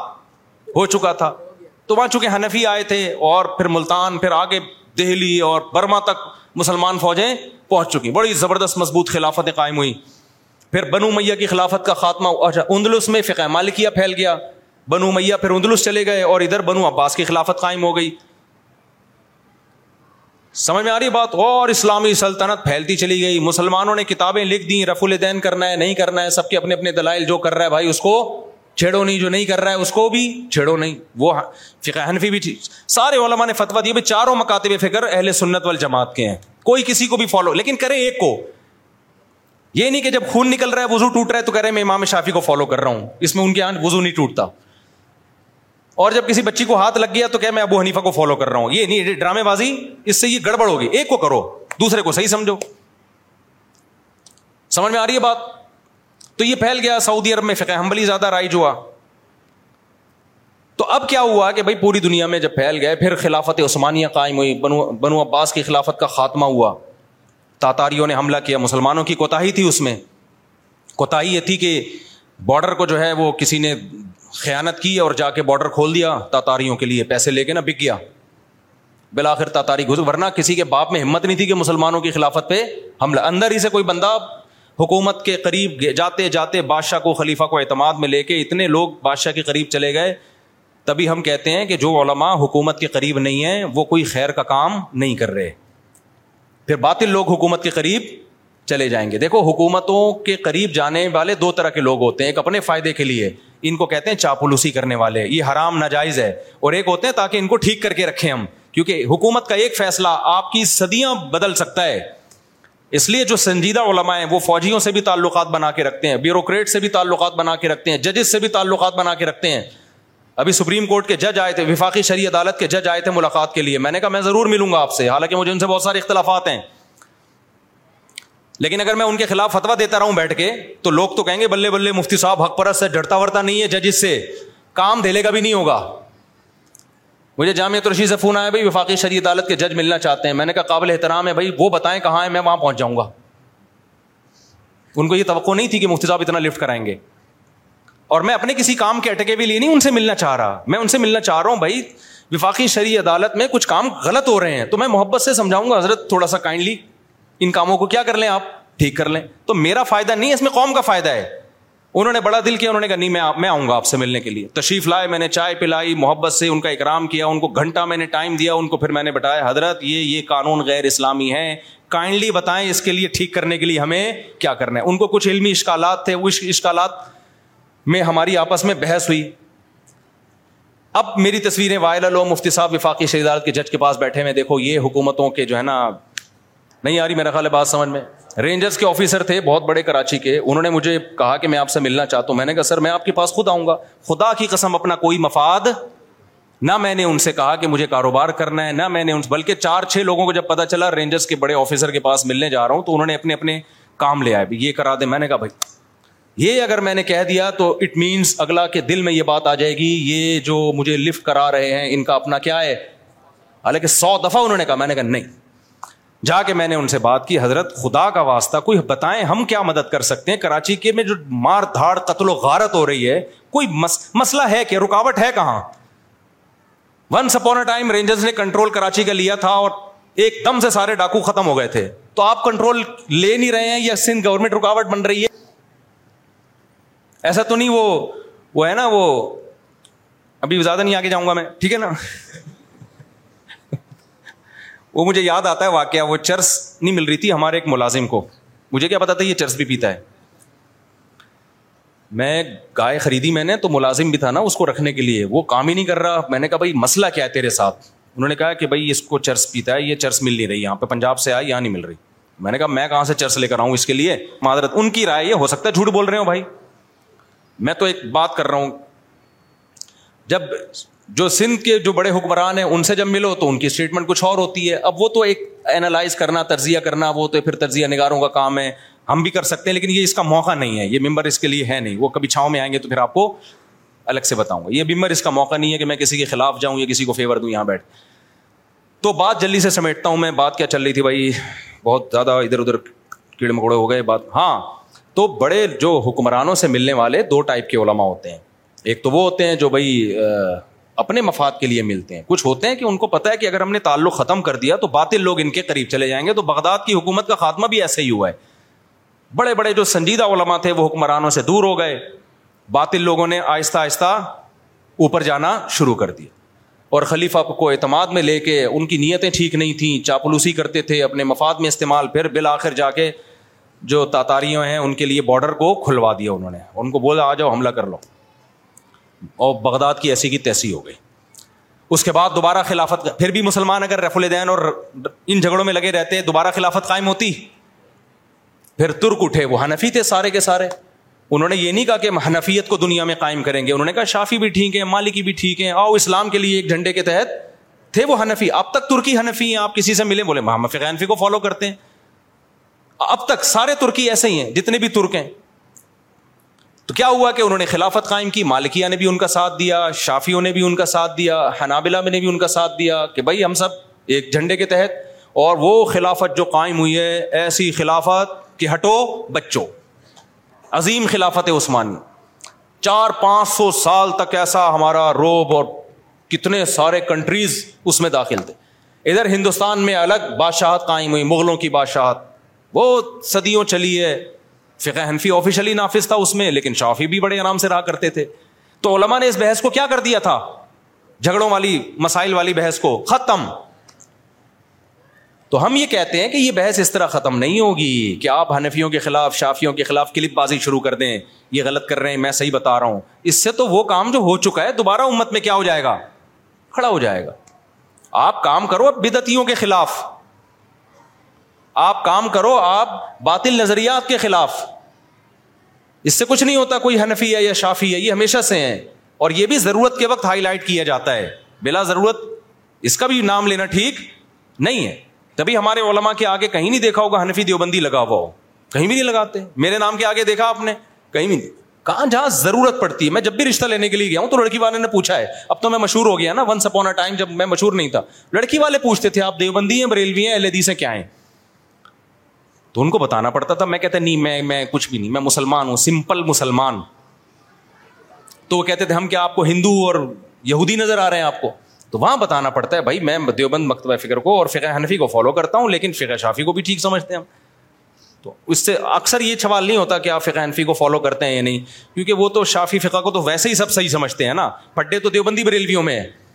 اس لیے اگلا اسٹیپ تو پوچھا ہی نہیں جاتا نا کیونکہ یہ شافی اور ہنفیوں کے پھٹے ہیں ہی نہیں وہ تو سب ایک دوسرے کو ایکسپٹ کرتے ہیں بھائی ٹھیک ہے مسئلہ ہوتا ہے دیوبندی بریلوی اہل حدیث کا تو اس میں اگر آپ نے بول دیا میں دیوبندی اور سامنے والے گرین چینل نکلا آپ کی پروگرام تو یہیں بڑ گیا پروگرام کیا ہوگا یہیں بڑ گیا تو اور اگر الٹا ہو گیا تو بھی پروگرام پکڑ گیا اچھا، اہل حدیث کیا ہے کہ ہم ڈائریکٹ قرآن و حدیث کو فالو کریں گے ہمیں کسی کی تحقیق پہ اعتماد نہیں تو وہ ڈائریکٹ کرنا شروع کیا انہوں انہوں نے نے نے تو اپنا نام خود رکھا اہل حدیث حدیث کہ ہم کو ڈائریکٹ فالو کرتے ہیں علماء ان کو بھی ایکسیپٹ کر لیا چلو بھائی تمہاری سمجھ میں نہیں آ رہا لیکن اس کے سائڈ افیکٹ بہت زیادہ ہیں پھر تبھی ہم اس ہم کہتے ہیں یہ طریقہ ٹھیک نہیں ہے لیکن بہرحال یہ کوئی اتنا بڑا اختلاف نہیں تھا جس کی بیس پہ ان کو اہل سنت وال سے نکالا جاتا ہے کیونکہ جب آپ نے ڈائریکٹ پر آ گئے آپ تو پھر عام جو بڑے بڑے مسائل ہیں موٹے موٹے ان میں تو ٹھیک ہے وہ تو ویسے ہی فقا کا اختلاف ہی نہیں ہے جب آپ ڈیپ میں جائیں گے پھر بڑے مسائل کھڑے ہوں گے پھر آپ کی رائے میں اختلاف ہوگا تبھی اہل حدیث میں بھی بہت سارا اختلاف ہے پھر عوام کیا کرتی ہے ایک اہل حدیث عالم کو بڑا بنا کے پھر انہیں سے مسائل پوچھتی ہے ہم کہتے ہیں یہی کام جب کرنا تھا آپ نے تو پھر ابو حنیفہ کو بنا لیتے نا جنہوں نے یا امام شافی کو بنا لیتے اب کل ایک اہل حدیث کا فون آیا میرے بڑے پرانے دوست ہیں میں نے ان کو بہت اچھی طرح سمجھایا میں نے کہا تھا کہ ایک کو فالو کریں تو انہوں نے بتایا کہ میں فقہ حمبلی کو فالو کرتا ہوں علماء سعودیہ سے فتویٰ لیتا ہوں میں نے کہا ٹھیک ہے ہمیں اس میں کوئی اعتراض کہیں ایک جگہ ٹکو تو صحیح نہ جا کے بھائی ٹھیک ہے نا ہم کب کہہ رہے ہیں کہ یار آپ چلو ان کو مان لو یار لیکن وہاں سعودیہ کو نہیں فقہ حمبلی کو سعودی میں تو بیس قسم کے لوگ ہیں سعودیہ مفتی کو یہ تھوڑی کہ سعودیہ کا جو مفتی ہے تو وہ بہت احمد بن حنبل اوتھینٹک ہیں مستند ہیں ورنہ سعودی عرب میں اچھے بھی ہیں برے بھی ہیں آپ کیسے فرق کرو گے کوئی بھی فتوا اٹھا کے لے آؤ تو کہیں تو ٹکاؤ اپنے آپ کو تو یہ جو بات اب میں سمیٹ کے ختم کرتا ہوں تو اس میں کوئی حرج نہیں ہے کہ کوئی فقہ حنفی کو فالو کر رہا ہے کوئی فقہ شافی کو فالو کر رہا ہے یہ سب قرآن و سنت ہی کو فالو کر رہے ہیں جہاں تشریح میں اختلاف ہوگا تو ظاہر ہے چاروں کو ایٹ اے ٹائم فالو نہیں کیا جا سکتا اور یہ اختلاف جو ان چاروں مکاتب فکر میں یہ صحابہ کے درمیان بھی اختلافات موجود تھے جب موجود تھے تو نبی نے ان کو نہیں کہا کہ تم غلط ہو نبی نے جب اس چیز کو ایکسیپٹ کر لیا تو اس سے پتہ چلتا ہے اللہ تعالیٰ کی منشا ہے کہ کچھ اختلاف امت میں باقی رہے اور اس میں بڑی حکمت یہ کہ اختلاف برداشت کرنا بھی سیکھیں اگر ان کے قریب کوئی رف الدین کر رہا ہے تو برداشت کر لیں اس کو کوئی نہیں کر رہا تو برداشت کر لیں کیونکہ جس میں برداشت نہیں ہے دنیا میں کوئی کام نہیں کر سکتا وہ رکشوں کے نیچے لکھا ہوتا ہے تپڑ ہے تو پاس پاس کر ورنہ برداشت کر رکشوں کے پیچھے پڑا ہے کہ نہیں پڑا تو کوئی ہاتھ یہاں باندھے کوئی یہاں باندھے کوئی زور سے کوئی آہستہ کوئی ہاتھ چھوڑ کے کوئی ہاتھ باندھ کے کوئی رف الدین کرے کوئی نہیں کرے تو برداشت کرنا سیکھو تاکہ برداشت نہیں ہوگا لڑتے رہو گے تو پھر یہ کچھ بھی نہیں کر سکتے تم کیونکہ اختلاف کو ختم کرنا امپاسبل ہے اگر بہت ساری چیزوں میں اتفاق ہو جائے پھر کہیں نہ کہیں آگے جا کے اختلاف ہوگا تو پھر لڑو گے آپس میں تو بہتر نہیں اس کو ایکسپٹ کر لیا جائے سمجھ میں نہیں آ رہی میرا خیال ہے بات اس لیے اس کو مان لو یار ٹھیک ہے اور یہ جو آج کل کے مذہبی اسکالر کا طریقہ ہے کہ نہیں نہیں اسٹائل بھی ہوتا ہے نہیں وہ کہتے ہیں کہ نہیں میں حدیث کا ریفرنس دے رہا ہوں ابو حنیفہ گیا ایک طرف شافی گیا ایک طرف وہ جو کچھ کہہ رہے ہیں وہ ایک طرف ہم کسی کو نہیں مانگتے یہ سب منجن بیچ رہے ہیں یہ سب یوں کر رہے ہیں میں جو پیش کر رہا ہوں یہ تو پروگرام تو بڑھ گیا پوری امت بڑھ گئی سمجھ رہے ہو پوری امت پر اعتماد ختم ہوگا بھائی اب تک سارے منجن بیچ رہے تھے یہ کوئی نیا آیا ہے مارکیٹ میں اور ایسا مارکیٹ میں جب نیا آئے گا تو اس کے مرنے کے بعد کیا ہوگا پھر وہ نیا آئے گا وہ الگ رائے لے کر آ رہا ہوگا وہ تیسرا کوئی الگ رائے لے کر آ رہا ہوگا تو اس سے امت جڑے گی نہیں میرے بھائی امت کے بیسیوں ٹکڑے ہو جائیں گے جو کرنے کے کام ہیں وہ سارے کے سارے رہ جائیں کرنے کے کام کیا ہے جہاد کرنا اللہ کی راہ میں کرنے کے کام کیا ہے امت کی اجتماعی میں بدعت کے خلاف سب جمع ہو جاؤ بھائی بدعت نہیں ایکسیپٹیبل ہے بریلوی ہمارے بھائی ہیں ہم سینے سے لگاتے ہیں لیکن بھائی ہم ربی الاول میں جو کچھ آپ لوگ کر رہے ہیں ہم اس کو نہیں مانتے اس میں ہمارا ظرف اتنا بڑا نہیں ہم مخالفت نہیں کریں گے یعنی مخالفت مطلب ہم یہ نہیں کہیں گے کہ ان کو پکڑو ان کو مارو ان کو کوٹو سے بھی بریلوں کو مار نہیں سکتا کوئی پٹتا ہی ہے وہ یعنی وہ بڑے متشدد ٹائپ کے ہوتے ہیں وہ تو پھر فتوا لگا دیں گے بم سے اڑا دو اس کو کوئی پتھر سے نہ مارے میرے دیوانے کو بم کا زمانہ اڑا دو سالے کو تو لڑائی بڑھائی کی ہم بات ہی نہیں کر رہے بھائی لیکن وہ بدت کا جو اختلاف ہے وہ چھوٹا اختلاف بولو اسی طرح شیعہ حضرات سے ہم ویسے ملتے ہیں دوستیاں بھی رکھتے ہیں دعوتوں میں بھی جاتے ہیں بھائی ان کا جو مکتبہ فکر ہے ہم اس سے اتفاق نہیں کرتے کیونکہ وہ بالکل ہماری رائے میں قرآن دیکھو کتنا احتیاط کر رہا ہوں میں کہہ رہا ہوں ہماری رائے یہ کہ بھائی وہ قرآن و سنت سے بہت ساری چیزیں بالکل واضح طور پر متصادم ہیں متا اسلام میں ہماری رائے یہ کہ جائز نہیں ہو سکتا دو نمازیں عام حالات میں بھی آپ اکٹھی پڑھنا شروع کر دیں یہ ہماری رائے میں ٹھیک نہیں ہے لیکن پھر بھی اگر کوئی کرتا ہے تو بھائی ہم لڑنے لڑائی کی بات ہم نہیں کریں گے ٹھیک ہے بھائی ملک ہے پہلے تو شیعہ لوگ سنیوں کی مسجد میں نماز پڑھتے تھے اور سنی لوگ امام بارگاہ میں جا کے اگرچہ اپنی پڑھتے تھے مگر پڑھتے تھے لیکن جب یہ آپس میں بہت زیادہ ایک دوسرے کے خلاف تقریر ہوئی تو نفرتیں پھیلی ہیں مار دھاڑ یہ مار دھاڑ کے ہم بالکل قائل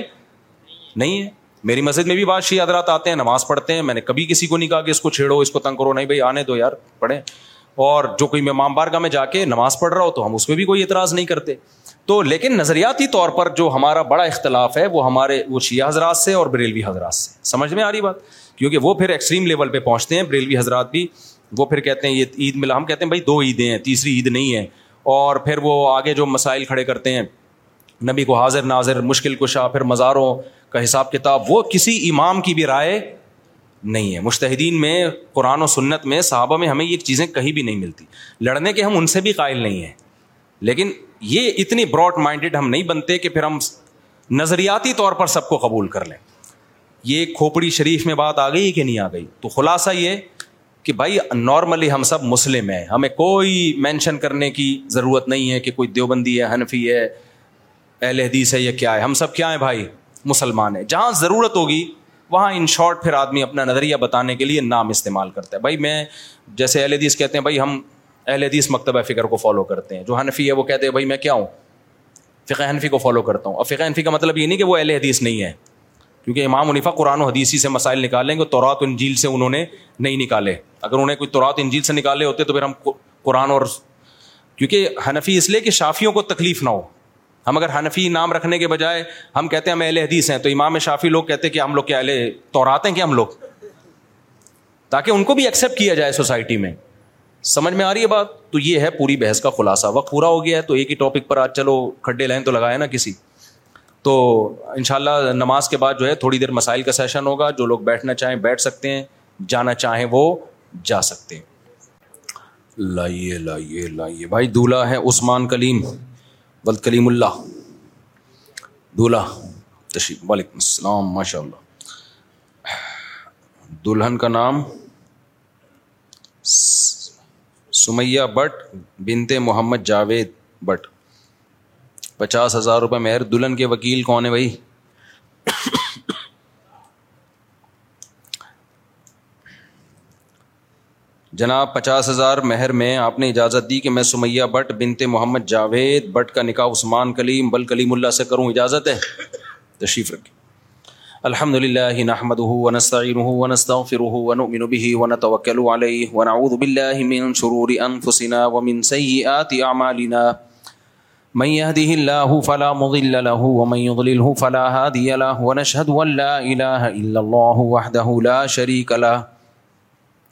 ونشهد أن سيدنا وحبيبنا وشفيعنا وسندنا محمدا عبده ورسوله صلى الله تعالى عليه وعلى آله وأصحابه وبارك وسلم تسليما كثيرا كثيرا أما بعد فعوذ بالله من الشيطان الرجيم بسم الله الرحمن الرحيم يا أيها الناس اتقوا ربكم الذي خلقكم من نفس واحدة وخلق منها زوجها وبث منهما رجالا كثيرا ونساءا واتقوا الله الذي تساءلون به والأرحام إن الله كان عليكم رقيبا وقال تعالى يا أيها الذين آمنوا اتقوا الله وقولوا قولا سديدا يصلح لكم أعمالكم ويغفر لكم ذنوبكم ومن يطع الله ورسوله فقد فاز فوزا عظيما وقال النبي صلى الله عليه وسلم النكاح من سنتي وقال فمن رغب عن سنتي فليس مني وقال النبي صلى الله عليه وسلم تزوج الودود الولود فإني مباهي بكم الأمم وقال النبي صلى الله عليه وسلم تزوجوا ولا تكونوا كرهبان النصارى جناب عثمان کلیم والکلیم اللہ میں نے پچاس ہزار روپے مہر میں آپ کا نکاح سمیہ بٹ بنت محمد جاوید بٹ سے کیا آپ نے اس نکاح کو قبول کیا زور سے تھوڑا سا جزاک اللہ دعا کریں جی اللہ تعالیٰ برکت الحمد للہ رب العالمین ولاقبۃ المطقین وسلاۃ وسلم علیہ رسول الکریم علیہ علی وصاب اجمعین اللہ اس نکاح کو اپنے دربار میں قبول فرما اس کی برکتیں زوجین کو تادم حیات نصیب فرما آپس کے اختلاف و انتشار سے لڑائی جھگڑوں سے ہر قسم کے شرف فساد سے اللہ ان دونوں کی ہمیشہ کے لیے حفاظت فرما اے اللہ اس نکاح کو دونوں کے خاندانوں میں جوڑ کا ذریعہ بنا محبت الفت کا ذریعہ بنا جس کی جو جائز مراد ہو اس کی مراد کو پورا فرما وقنا عذاب فی دنیا الله صلی اللہ تعالی خلقه محمد اللہ تعالیٰ بہت مبارک کرے اتنی سی بات تھی یار دیکھو اتنی سی بات تھی اس کو کیا بنایا ہوا تھا دو منٹ کا کام ہے اس کو پتہ نہیں کیا بنایا ہوا ہے لوگ کہتے ہیں صرف اتنی سی بات تھوڑی ہے آگے کتنے بڑے بڑے مسائل ہیں یہ بھی بکواس ہے بالکل لوگ کہتے ہیں اتنی سی بات نہیں آگے بھائی وہ بھائی شادی بچوں کا کھیل نہیں ہے بھائی آگے ابھی کچھ بھی نہیں ہے ادھر رہ رہی تھی وہاں بھی کھا پی رہی تھی ٹرانسفر ہو کے کدھر آ جائے گی ادھر آ جائے گی اب اگر یہاں قحط پڑا ہوا ہے خدا نخواستہ تو پھر تو بڑے مسئلے ہیں کہ قحط پڑا ہوا تھا ہمیں کھانے کو نہیں مل رہا تھا بھوکے مر رہے تھے ایک اور آ گئی اور اگر قحط نہیں پڑا ہوا بارشیں ہو رہی ہیں اتنا مل رہا ہے کہ کھا رہے ہو تو یار ادھر سے ادھر آ گئی اور فائدہ تمہیں کتنا ہو رہا ہے تو اس کو بنا لو او بھائی او بھائی ایسے کر کے نا فضول باتیں کر رہے ہوتے ہیں یہ دنیا پرس لوگ جو ہے نا جن کے پاس دین نہیں ہے خدا کی قسم ان کو دنیا میں عذاب ملتا ہے آخرت تو بعد میں ان کی دنیا عذاب میں ہوتی ہے ہر ہر چیز کو بہت بڑا بناتے ہیں یہ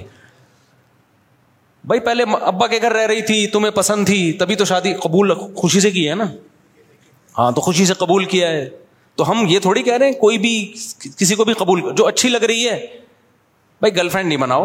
فون پہ گپشے نہیں مارو اچھی لگ رہی ہے پیغام میں جو قبول ہو جائے ٹھیک ہے نہیں ہے تو کہیں اور ٹرائی مارو قبول ہو جائے وہاں سے رہی تھی ادھر آ جائے گی اب اگر تمہارے گھر میں قحط پڑا ہوا ہے مر رہے ہو بھوک سے تو بھائی پھر مسئلہ ہے کہ پہلے چار آدمی بھوکے مر رہے تھے ایک پانچویں آ گئی اگر ایسا نہیں ہے یار تو دو روٹی زیادہ پک جائے گی کیا خیال ہے وہاں بھی کھا رہی ہے ادھر بھی کھا لے گی ادھر ابا کا بھی تو خرچہ ہو ہی رہتا نا کچھ تو تمہارا ہو جائے گا لوگ کہتے ہیں یہ تھوڑی پھر بچے بھی تو ہوں گے بھائی اس طرح نا لوگوں کا حصہ بھائی یہ نیچرل پروسیس ہے یہ صرف انسانوں کے بچے نہیں ہوتے ہر مخلوق کے ہوتے ہیں تو ان کا لائف اسٹائل کہیں بھی چینج نہیں ہوتا ذرا سا بھی اب جیسے پرندے ہیں گھونسلہ بناتے ہیں انڈے بھی ہو جاتے ہیں بچے بھی ہو جاتے ہیں تو ان کی کوئی اسٹائل چینج نہیں ہوتا لونگ اسٹینڈرڈ کوئی بدلتا نہیں ہے پہلے اپنا کھا رہے تھے اب ذرا تھوڑی اسٹرگل کر کے بچوں کا بھی لے آتے ہیں اور جو خدا پہلے ان کا پیٹ بھر رہا تھا بچوں کو بھی دینا شروع کر دیتا ہے گھونسلہ بنانے کا طریقہ بھی بتا دیتا ہے ان کو بھائی ایسے بنانا ہے تو انسانوں کے ساتھ بھی انسانوں پہ کم بختی کیوں آئی ہوئی ہے اس لیے کہ انسان اپنی کھوپڑی کو ضرورت سے زیادہ استعمال کرتا ہے اور اللہ سے آگے نکلنے کی کوشش کرتا ہے اس لیے برباد ہوتا ہے تو اللہ سے آگے مت نکلو میرے بھائی فطرت سے آگے مت نکلو تو بچہ پیدا ہوگا تو اور خوشی کی بات ہے پھر بھی ٹینشن کی بات نہیں ہے چلو یار گھر میں ایک کھلونا مل رہا ہے آپ کو گورے کتے پالتے ہیں بندر پالتے ہیں ان کا بھی تو خرچہ ہوتا ہے کہ نہیں ہوتا کتا فری میں پلتا ہے کیا بندر فری میں پلتے ہیں جب وہ اس پہ خرچہ کر سکتے ہیں تمہاری تو اولاد ہے بھائی بندروں سے اچھی ہے کتوں سے اچھی ہے یہ اولاد یہ تمہیں انٹرٹینمنٹ کا ذریعہ ہے اور اللہ پیدا کرتے ہی ماں کی چھاتیوں میں دودھ پیدا کر دے گا کہ بھائی تیری ٹینشن نہیں ہے یہ میری ٹینشن ہے اللہ کہے گا یہ ٹینشن کس کی ہے یہ میری ہے تو جو جس نے اتنا کیا آگے بھی کر لے گا وہ تو اس اسی سوچ میں ہمارے سولہ ہو گئے الحمد للہ پھر بھی ہم خوش ہیں چار بیویاں ہو گئیں سولہ ہو گئے آپ کے سامنے الحمد للہ نظر آ رہا ہوں میں ایک خاتون نے طنز کیا ہوا تھا یہ تو خوش ہیں آگے گھر کے حالات کیا ہے وہ تو بتا نہیں رہی ہے ابے خاتون نے لکھا لوگ لبرل لوگ بولتے ہیں نہیں بچے ہوں گے تو ٹینشن ہے بیویاں کر کے جیسے پتہ نہیں کیا ہو جائے گا پروگرام تو بڑھ جائے گا لوگ یہ سمجھ رہے ہوتے ہیں میں بیس سال پہلے بھی یہی تقریریں اسی اسٹائل سے کرتا تھا کوئی ٹینشن نہیں ہے بناؤ گے تو بہت بڑی ٹینشن ہے بناؤ گے نہیں تو کچھ بھی نہیں ہے یہ جیسے شریعت نے کہا کرتے چلے جاؤ لائف کو انجوائے کرو خوشی والی زندگی ملے گی تمہیں تھوڑی بہت ٹینشن تو وہ تو نیچر کا حصہ ہے یار وہ تو جو کما رہے ہیں ان کو کم ہے کیا ان کے تو اور الگ کا ٹائم ان کے اس معاش کے چلتے رہتے ہیں پھر وہ ناکام ہوتے ہیں وہ زیادہ ڈپریشن میں جاتے ہیں تو میں بیس سال پہلے بھی یہی بات کرتا تھا کہ بھائی کچھ بھی نہیں ہے نیچرل ہے شادیاں بھی ہو گئیں بچے بھی ہو گئے ابھی بھی آپ کے سامنے کوئی ٹینشن میں نظر آ رہا ہوں میں اللہ بچا کے رکھے ہمیں تو کسی خاتون میں نے ایسا ہی کوئی بیان کیا موٹیویٹ کرنے کے لیے کہ تمہارے سامنے میں میں نے جو بیس سال پہلے جو دعوے کیے تھے نا جو لوگ جانتے میں تو آج وہ الحمد للہ نظر بھی آ رہے ہیں کہ نہ بچے سے بچوں سے ٹینشن ختم ہوتی ہے بیویوں سے ٹینشن ختم ہوتی ہے بڑھتی نہیں ہے ٹینشن ختم کرنے کا سب سے بڑا ذریعہ بیوی اور بچے ہاں وہ سوکنوں کے آپس کے ہوتے ہیں وہ تو ہر گھر میں تھوڑے بہت تو جہاں بھی کوئی نعمت ملے گی تو تھوڑے بہت سائڈ افیکٹ ہوتے ہیں کوئی بھی میڈیسن ہوتی ہے کچھ نہ کچھ لکھا ہوتا ہے نا سر چکرا سکتا ہے لیکن اس چکر میں آدمی میڈیسن لینا چھوڑ دے کہ سر بھی چکرا سکتا ہے تو ابھی نہیں کھائے گا تو کیا کیا چکرائے گا صحیح ہے نا پھر تو پورا ہی گھومے گا تو many of us have this stubborn pounds that seem impossible to lose no matter how good we eat or how hard we work out my solution is flush care ئرز ا leading day night to partner with you in your weight loss journey described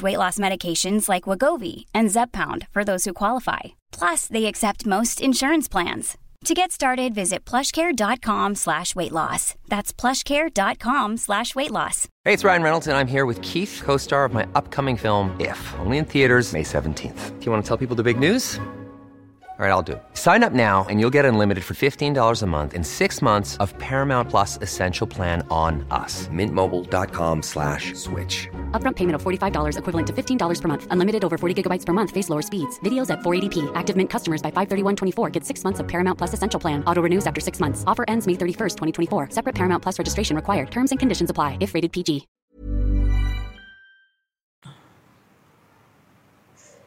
جاتے اس کے بھی کچھ side effect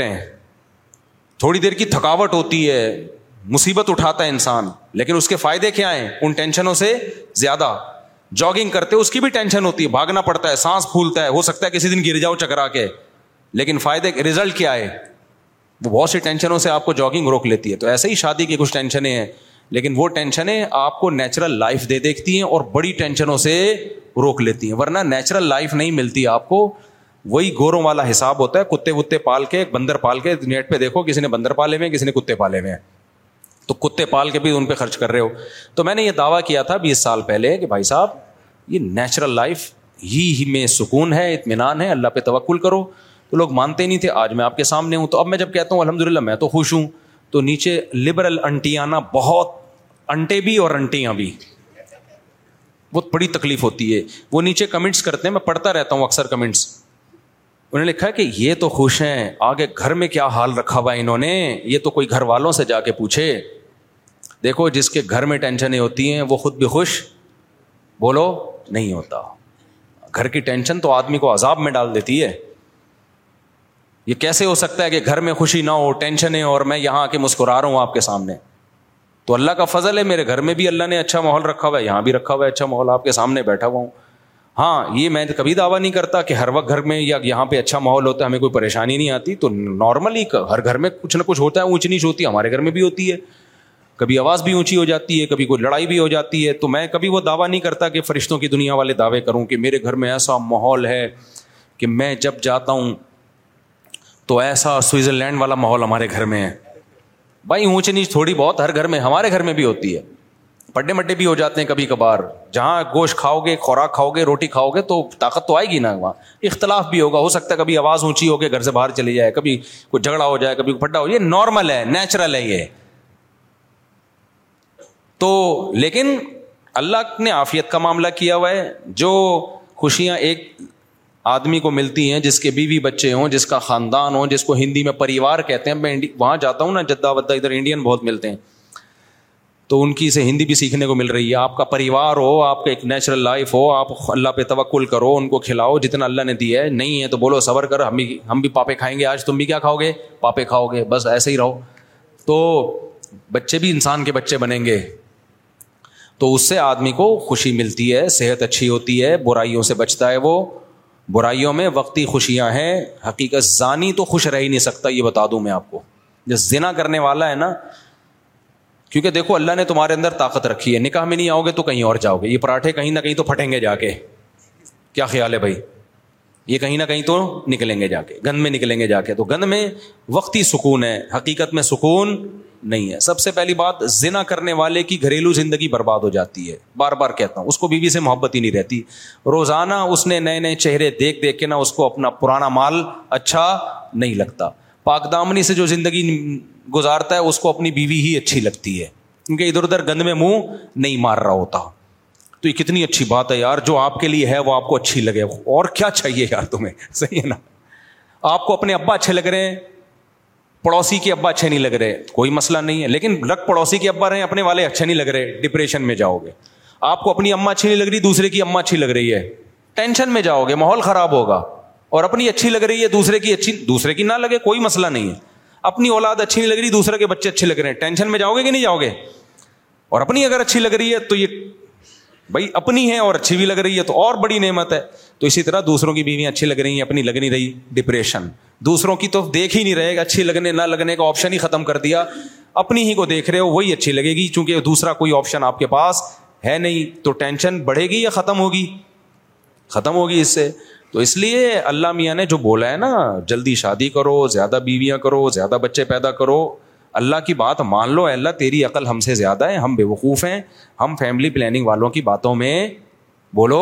نہیں آئیں گے اللہ میاں جو کہہ رہے ہیں اور پھر آگے بڑھاپا بھی ہے اس میں یہ اولاد سہارا بنے گی تمہارے لیے میں تمہارے سامنے لوگوں کے دکھڑے سناؤں نا جن کے دو دو بچے ہیں پیسہ بہت ہے ابھی ایک واقعہ سامنے آیا کیونکہ پرانا واقع سامنے تو پہلے آیا لیکن پرانا اب سنانے میں ان وہ لوگ ہائی لائٹ نہیں ہوں گے جن کی بات ہو رہی ہے ان کی غیبت نہیں ہوگی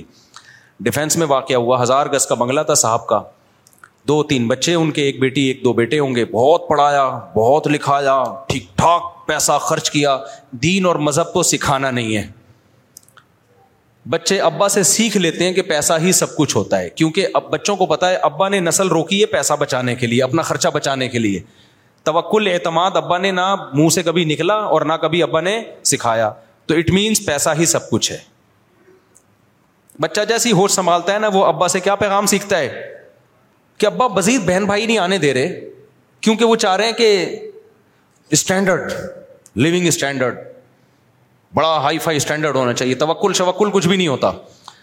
بچوں کو مولویوں کے پاس بیٹھنے سے روکا تبلیغ میں جانے سے روکا بھائی اصل چیز بیٹا کچھ بن جاؤ انسان بن جاؤ تبلیغی جماعت میں چالیس دن لگا کے رہو گے کیا بنو گے نمازی بنو گے اس سے کیا ہوتا ہے انگریز جو چاند پہ پہنچا ہے نمازی بن کے پہنچا ہے یا تعلیم حاصل کر کے پہنچا ہے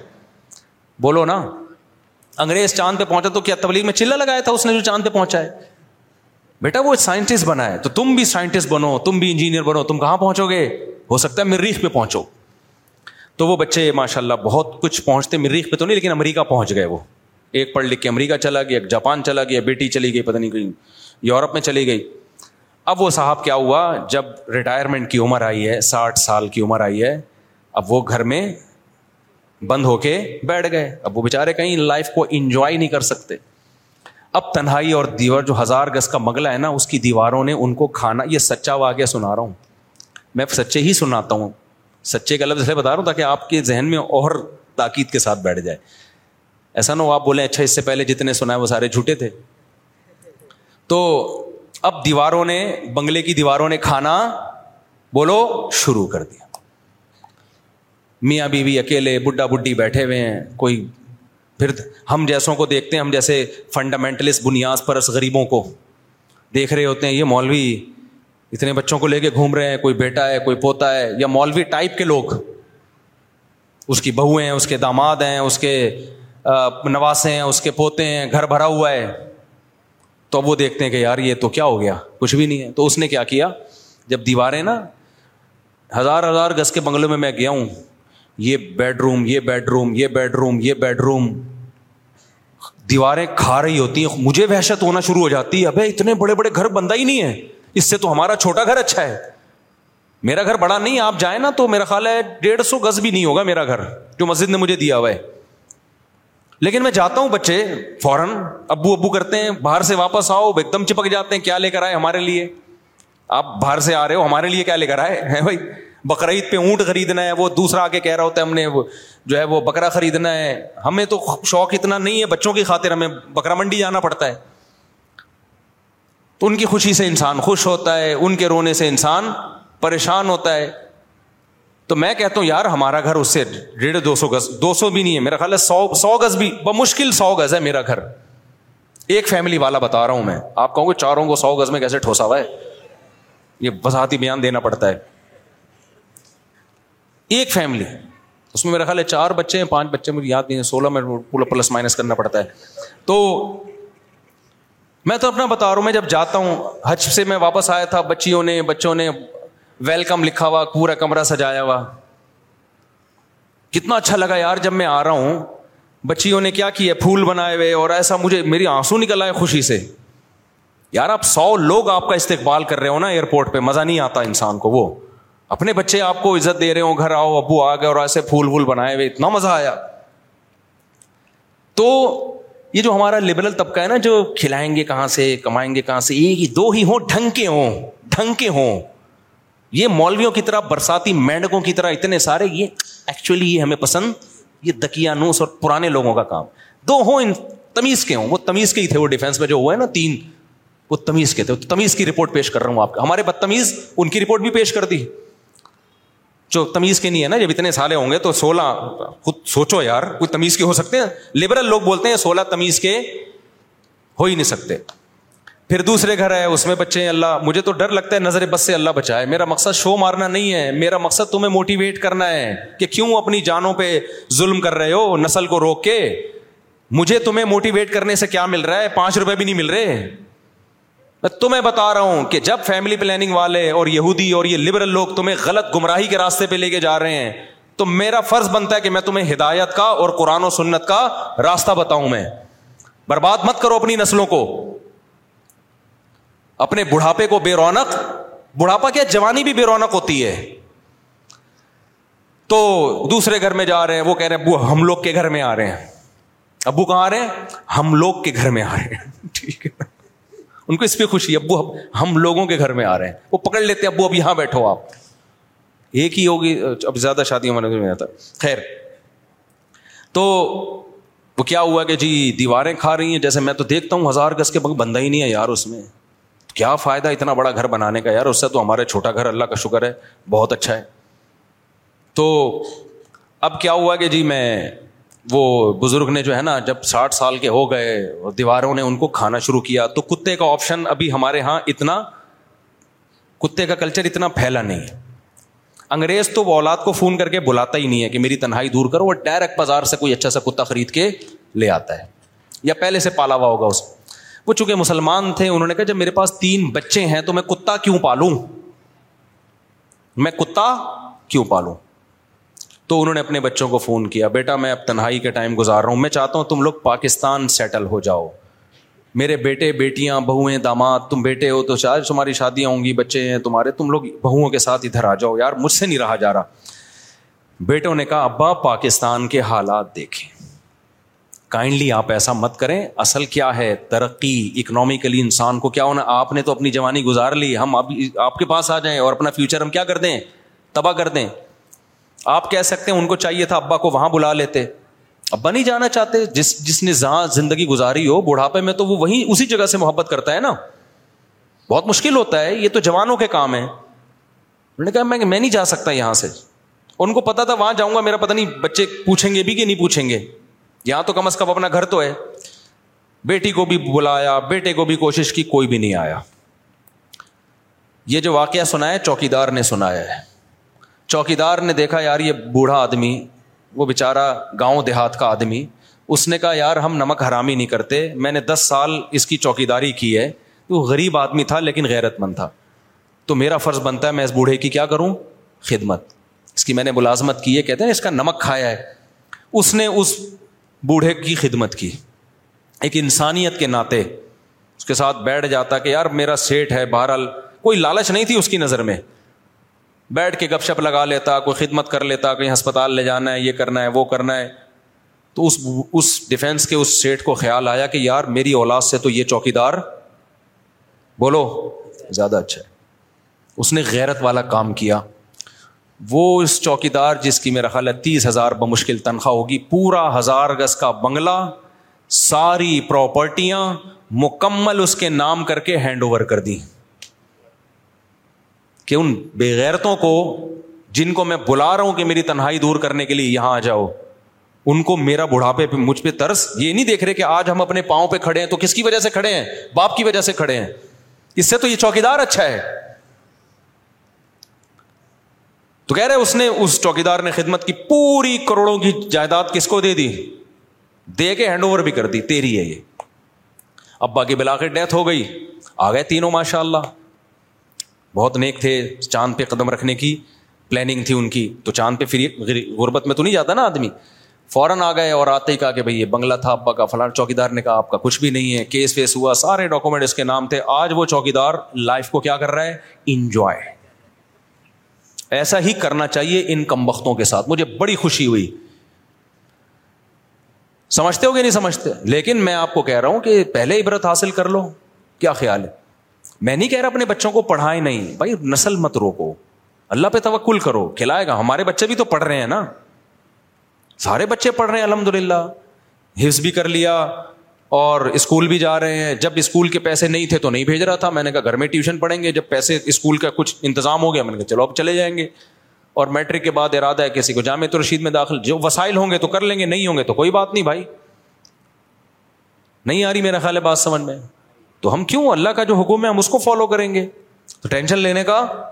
ہے ہی نہیں ہے جب نہیں اللہ میں یہ کہہ رہے ٹینشن لینے کا نہیں ہے تو پھر کس لینے کا کیوں ہے پھر ٹینشن ٹینشن جو اللہ کی طرف سے آئے وہ لیا کرو بھائی اب اللہ کی طرف سے اللہ ہم سب کو آزمائشوں سے بچائے بعض جیسے مولانا تاریم صاحب کا بیٹا بےچارا جوانی میں چلا گیا اب یہ ٹینشن کس کی طرف سے ہے اللہ کی طرف سے اس میں وہ بےچارے غمزدہ ہو گئے پھر بھی زبان سے وہ ناشکری کی بات نہیں کر رہے یہ یہ اس طرح کی ٹینشنیں ہر ایک کو آتی ہیں لیکن یہ تھوڑی جو دیندار ہوتے ہیں وہ جلدی ان اس ٹینشن سے نکل آتے ہیں اللہ پہ سوچ کے توکل کر کے صبر کر کے بے دین آدمی اس میں مر جاتا ہے تو ایک تو حادثات کی یا اس طرح کی وہ وہ تو سب کے ساتھ ہو سکتی ہیں اللہ ہم سب کو بچا کے رکھے لیکن زیادہ تر ٹینشن ہے ہم نے اپنے اوپر خود مسلط کی ہوئی ہے تو اللہ پہ توکل کرو اللہ پہ اعتماد کرو شادیاں بھی دبا کے کرو بچے بھی اسپیڈ سے پیدا کرو ہاں پھر ان کی تربیت کی فکر بھی کرو خالی ایکسیلیٹر پہ پاؤں مت رکھو تربیت کی تربیت کا مطلب یہ ہے کہ ان کے برے ماحول میں نہ بیٹھنے دو یہ جو چور ڈاکو نکلتے ہیں نا بچے یہ وہ نہیں ہوتے جو دو دو دس دس بچے تھے تو سنبھل نہیں رہے تھے یہ وہ بچے ہوتے ہیں کہ دو ہوتے ہیں تو بھی سنبھالنے کی فکر ہی نہیں ہوتی تو چرسیوں میں بیٹھ رہے ہیں ڈاکوؤں میں گھوم رہے ہیں تو پھر تو ایک بچہ بھی ہوگا وہ بھی بگڑے گا تو زیادہ ہوں گے تو آپس میں کھیلنے دو ان کو ادھر ادھر تعلق نہ رکھنے دو اس نظر رکھو تو اللہ سے امید ہے انشاءاللہ اللہ اچھے نکلیں گے پھر بھی نہ نکلیں تو بھائی نو علیہ السلام اپنے بیٹے کو نہیں ٹھیک کر سکے تو ہم اور آپ کہاں سے کر سکتے ہیں کچھ چیزیں اللہ کی طرف سے ہوتی ہیں وہ ہمارے اختیار میں نہیں ہوتی تو اس لیے اللہ پہ جو توکل کرے گا خوش رہے گا جو توکل نہیں کرے گا تو وہ برباد ہو جائے گا اور تنہائی کاٹے گی اس کو مفتی صاحب وہ کوئی لو کون لوگ قیامت قیامت کا زلزلہ کی لمبا سا جواب ہے پھر بتاؤں گا مفتی صاحب اس سوال کا جواب برائے مہربانی پورا دیں تاکہ آخرت کی تیاری کر سکوں اللہ قیامت میں اہل ایمان سے کیا سوالات کریں گے بھائی ہر ہر سوال ہوگا نمازوں کا سوال کسی نے قتل کیا اس کے بارے میں سوال چوری کے بارے میں یہ تو آپ نے پوری زندگی پوچھ لی جن چیزوں کو اللہ نے حرام قرار دیا ہے ان کا سوال اور جن چیزوں کو لازمی قرار دیا ہے ان کا ان کا سوال ہوگا اگر سود پر قرضہ لیا جائے اور اس میں کچھ رقم یہ کیا لکھا بھائی ہے کا کر دی جائے نہیں بھائی سود پہ جو قرضہ لیا ہے نا آپ نے وہ رقم حرام نہیں ہوتی حرام وہ رقم ہوتی ہے جو آپ سود بینک کو دیں گے تو اگر سود پہ قرضہ لیا تو پوری حلال رقم ہے گنا ہوگا کہ سود پہ قرضہ لیا کیوں یہ عمل گنا ہوگا تو اس کی اطلافی ہے کہ توبہ کرے اور آئندہ یہ حرکت نہ کرے باقی وہ رقم حرام نہیں ہوتی اس سے جو کاروبار ہوگا وہ جائز ہوگا لیکن توبہ کرے کہ میں نے کیونکہ حدیث میں آتا ہے جو سودی قرضہ لیتا ہے اس پہ بھی لانت تو حرام وہ رقم ہوگی جو آپ اضافی بینک کو دیں گے بینک کے لیے اس پر لازم ہے کہ وہ اپنے پروفٹ میں شامل نہ کرے بغیر ثواب کی نیت کے صدقہ کر دے بینک اتنا نیک ہوتا تو بینک کیوں ہوتا مفتی صاحب وراثت کے متعلق بیان فرمائے ہمارے ماموں نے امی کو ان کا حصہ نہیں دیا پچیس سال سے زیادہ کا عرصہ ہو گیا ہے ہم پچیس سال سے کرائے کے گھر میں رہ رہے ہیں گزشتہ دنوں میں نے حصے کا ذکر کیا ماموں کو بتائیں جو کھا رہے ہیں نا آگ کے انگارے کھا رہے ہیں قرآن نے بہت تاکید سے خاص طور پہ عورت کے وراثت کا حصے کا تذکرہ کیا ہے لا ہل لکم ان ان نے کر کرا ہاں، ایمان والو تمہارے لیے حلال نہیں ہے کہ عورت کا مال تم کھا جاؤ تم اس کو اللہ نے الگ سے بیان کیا ہے تو یہ آگ کے انگارے ہیں جو آپ اگر بہن کو وراثت نہیں دے رہے تو یوں سمجھو کہ آگ کے انگارے کھا رہے ہو مفتی صاحب میرا نام وسیم ہے اور میں اپنے چھوٹے بھائیوں کو لے کر آیا ہوں آپ سے ملاقات کی خواہش مند آج نہیں ہو سکتی میری طبیعت خراب ہے مفتی صاحب ایزی پیسہ میں ایزی کیش لون میں دس ہزار روپے کا لون ملتا ہے جو کہ دکان سے پیسے نکلوا سکتے ہیں لیکن دو مہینے میں لون واپس کرنا ہوتا ہے اور اس میں ہر ہفتے چارجز لگتے ہیں پانچ سو روپے کیا بھائی جان لون لیتا ملتا نہیں ہے کبھی بھی ایزی پیسہ والا پانچ روپے بھی لون نہیں دے گا آپ کو لون کا نام اس کا لون کا ہے وہ لون نہیں ہوتا وہ یہ ہوتا ہے کہ آپ نے کے پاس پیسے نہیں ہیں آپ نے ایک پیکج لے لیا کہ ہمیں سو کالز کے یونٹ کچھ دے دو ہمیں جو پانچ سو روپے میں آتے ہیں تو وہ پانچ سو روپئے یونٹ بنتے ہیں نا وہ وہ وہ آپ کو کو چارجز زیادہ لگا کے کے تین تین سو سو میں اتنے دیتے ہیں ہیں جتنے آتے اس لون لفظ سے تعبیر کرتے ہیں تو وہ لون نہیں ہوتا پیسے تھوڑی لے رہے ہو آپ ایزی پیسے والوں سے نہیں یہ بات سمجھ اس کو لون کہتے ہیں حقیقت میں وہ لون نہیں ہوتا وہ ایسے ہے کہ کیش پہ کسی چیز کی قیمت زیادہ ہوتی ہے اور کریڈٹ پہ کس چیز کی قیمت زیادہ ہوتی ہے کیش پہ کم ہوتی ہے وہ کہتے ہیں ایڈوانس میں آپ اگر کالس کے یونٹ ہم سے خریدنا چاہتے ہو تو ہم مہنگے دیں گے اور اگر کیش میں دینا چاہتے ہو تو یونٹ ہم آپ کو سستے دیں گے تو کتنے مہنگے دیں گے تو ان کی تعبیر وہ یوں کرتے ہیں کہ تین سو کی کالیں آپ کو جو مل رہی ہیں وہ اتنی مل پانچ سو کی کالیں آپ کو جو مل رہی ہیں وہ اتنے کی مل رہی ہیں جتنی تین سو میں نارملی ملتا ہے تو وہ کہتے ہیں ہم نے آپ کو تین سو کا لون دے دیا یا پانچ سو کا لون دے دیا تو وہ لون نہیں ہے ہاں آپ جو ایزی پیسہ میں اکاؤنٹ کھلواتے ہیں اور پیسے جمع کراتے ہیں اس پیسوں پہ آپ کو اگر کوئی الگ سے پیسہ ملتا ہے یا کالس کی سہولت ملتی ہے تو وہ سود ہے کیونکہ وہ پورے پیسے آپ بعد میں واپس لے لیتے ہو تو اس قرض پہ آپ نے کیا کیا ایک اضافی فائدہ حاصل کیا وہ پھر سود میں آتا ہے السلام علیکم مفتی سا موبائل یا کال فون کا انشورنس کرانا کیسا ہے جائز نہیں ہے اپنے اختیار سے انشورنس کروانا جائز نہیں ہے جہاں گورنمنٹ کا لا ہو تو وہاں آپ کی مجبوری ہے پھر ٹھیک ہے جلدی سے میرا میرا آٹھ بچے میرا گھر کرائیں گے بھائی پیسے نہیں مانگا کرو مفتی صاحب میں پیدا ہوئے ہیں یہاں پر میں دل سے دعا کرتا ہوں اللہ آپ کے مالی وسائل دور کر ہاں، مالی وسائل پیدا کرے ہر جگہ فتنہ اور آزمائش ہے دین پہ چلنا مشکل ہوتا جائے تبلی جماعت میں ٹائم لگاؤ تبلی جماعت میں جب تک ایک قربانی نہیں دو گے نا گھر سے نکل کے ماحول چینج نہیں کرو گے اس وقت تک انسان کا بچہ بننا بڑا مشکل ہے اللہ پاک نے فرمایا کہ ہم اپنی نبی کے دل پر قرآن اتارا تو پھر حضرت جبریل کے آنے کی کیا ضرورت تھی تو جبریل ہی وہی لے کر آئے نبی کے دل پہ اتارا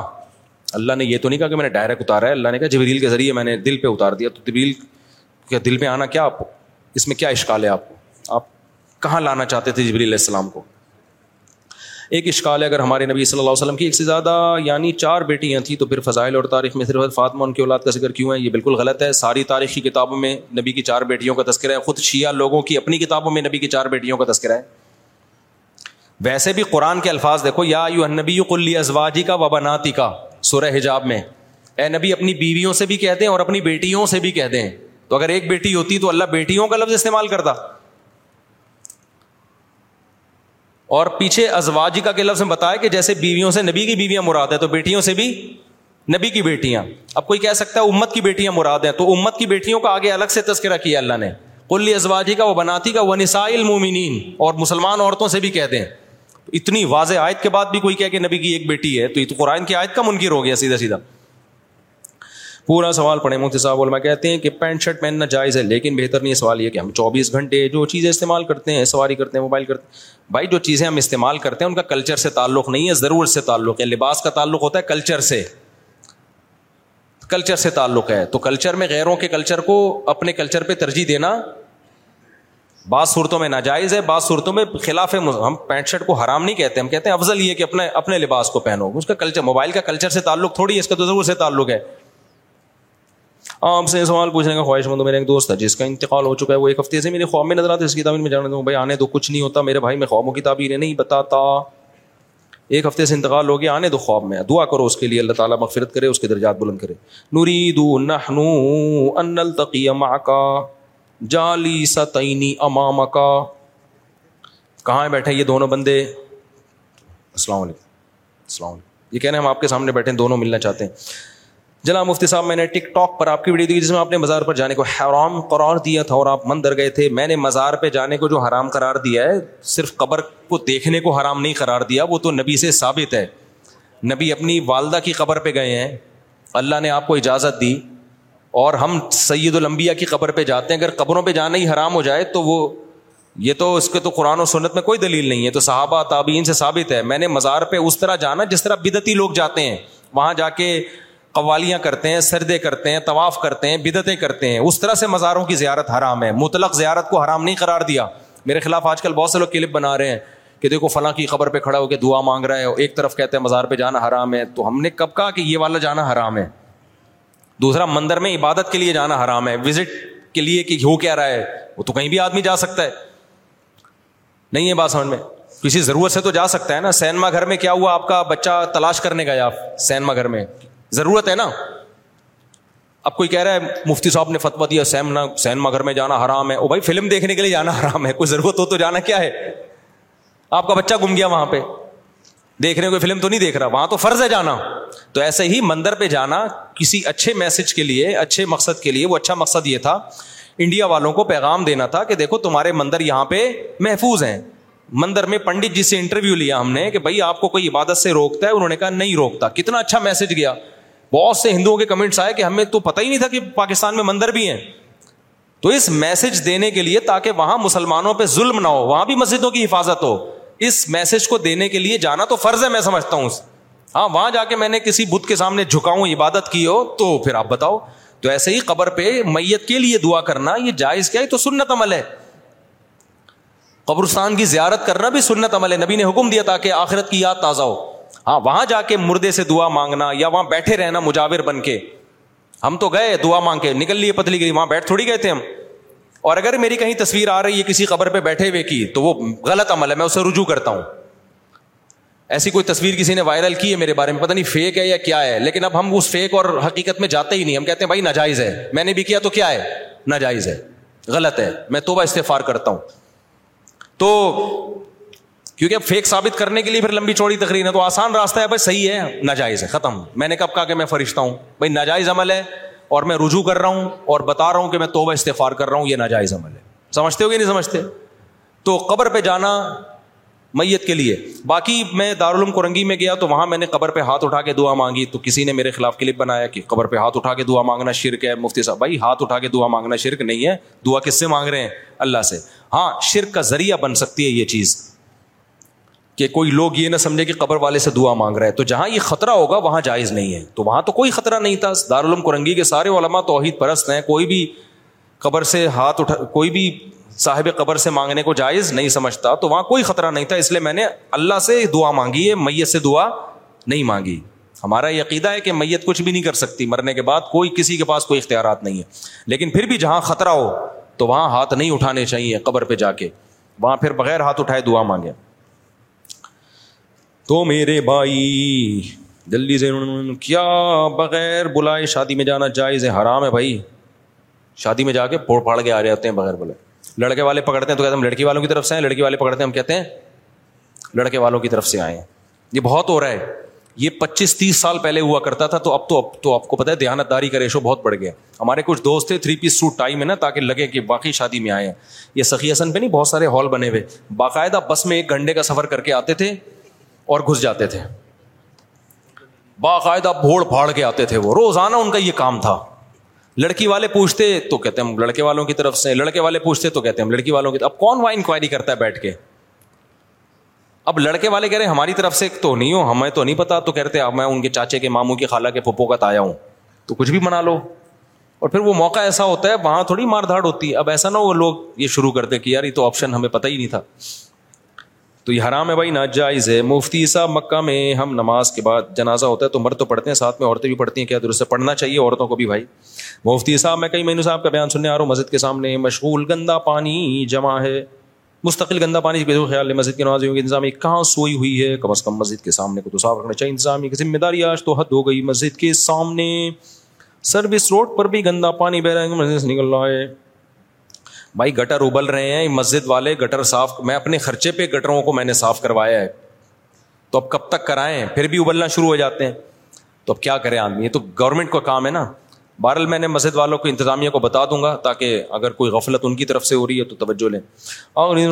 بھائی مفتی صاحب محمد بلال پتہ نہیں کیا لکھا بھائی جن کو نیو کراچی گودھرا کالونی میں چار دن پہلے ٹارگٹ کلنگ کا نشانہ بنایا گیا ان کو دو گولیاں لگا دو گولیاں لگی ہیں کل سے الحمد للہ وہ ہوش میں آ گئے ہیں لیکن ڈاکٹرز نے کہا ہے ان کو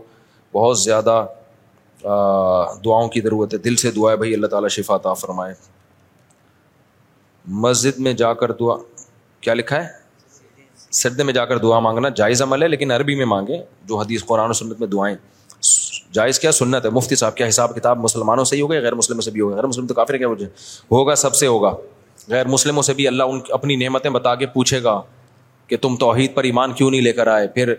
عقیدہ توحید کو اختیار کر کے تم نے نمازوں کو قائم کیوں نہیں کیا سارے سوال غیر مسلم سے بھی ہوں گے فرمائیے جی بس ختم ہو گئی پرچیاں اب آپ سوال ہو گئے نا ساری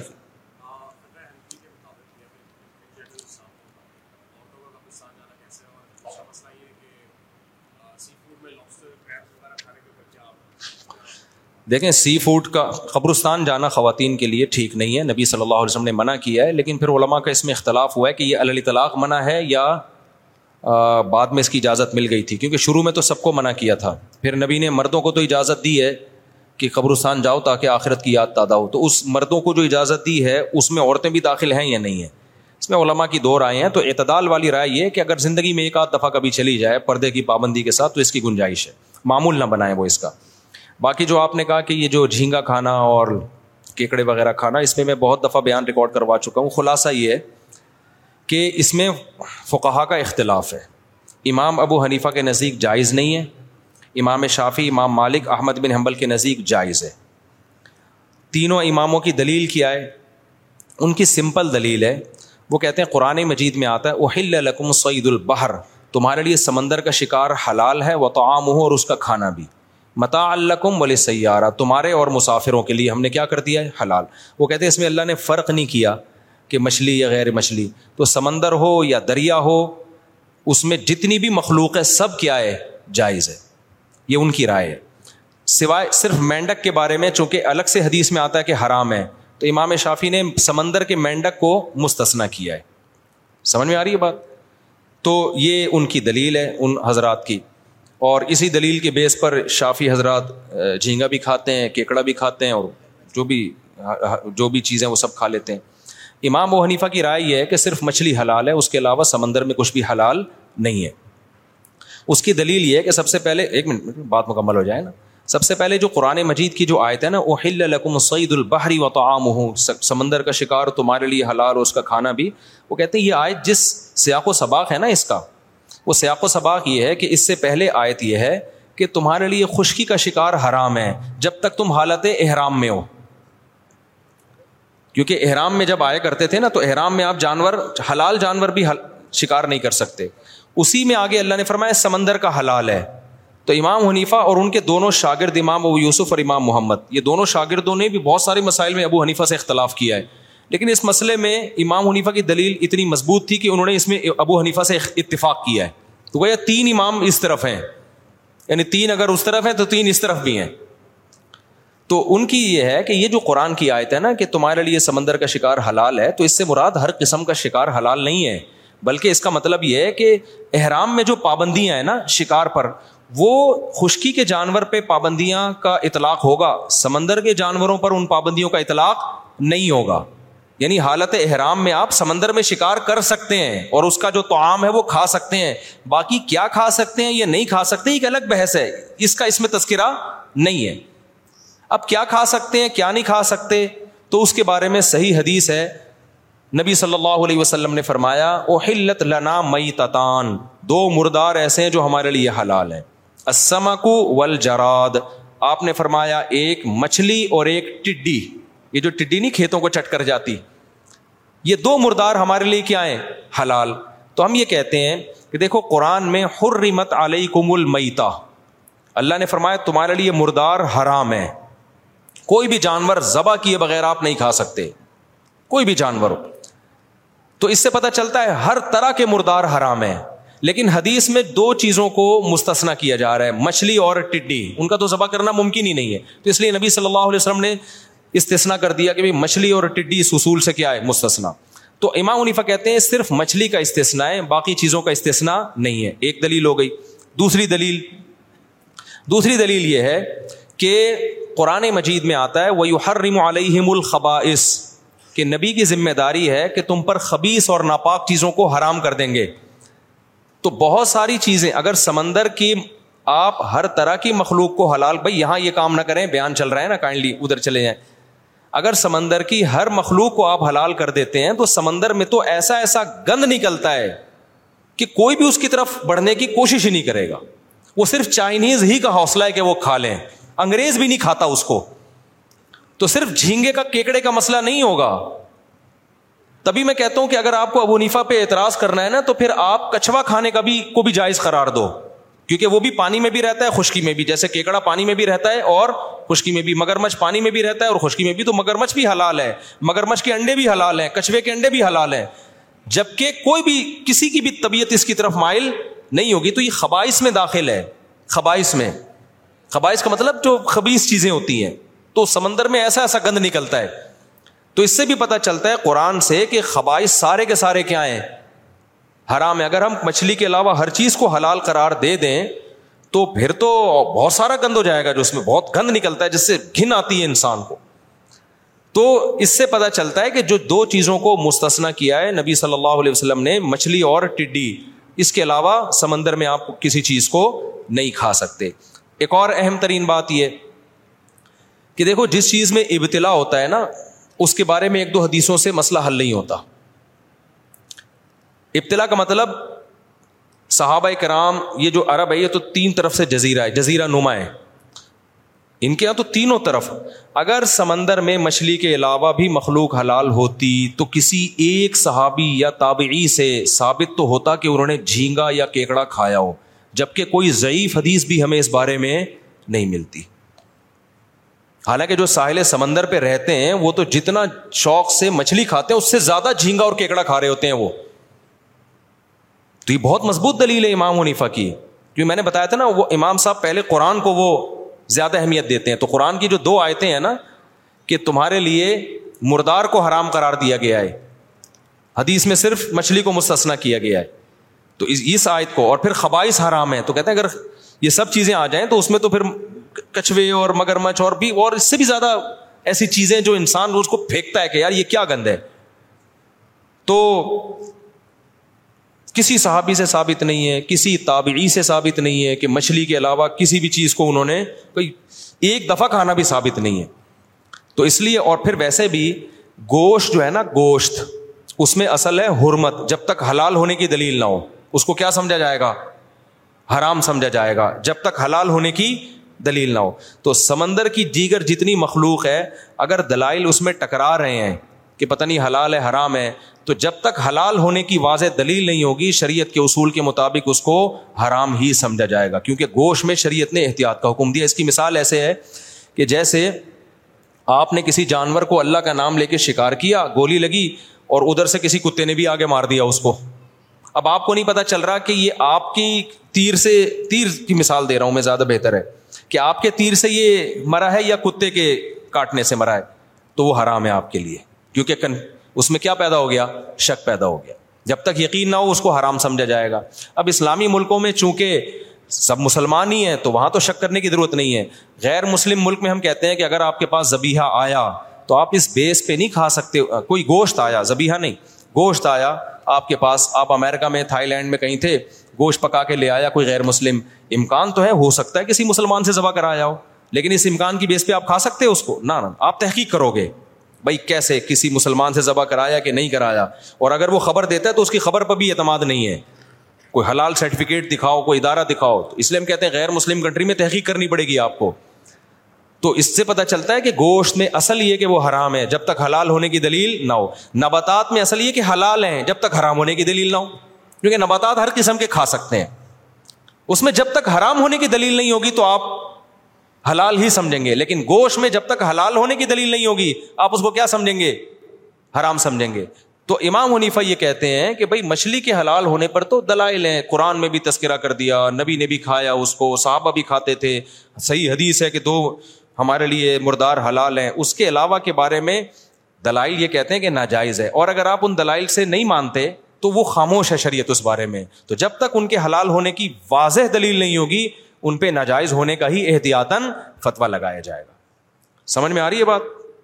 ایک آخری بات کر کے میں اس بحث کو سمیٹتا ہوں یہ اختلاف تو ہے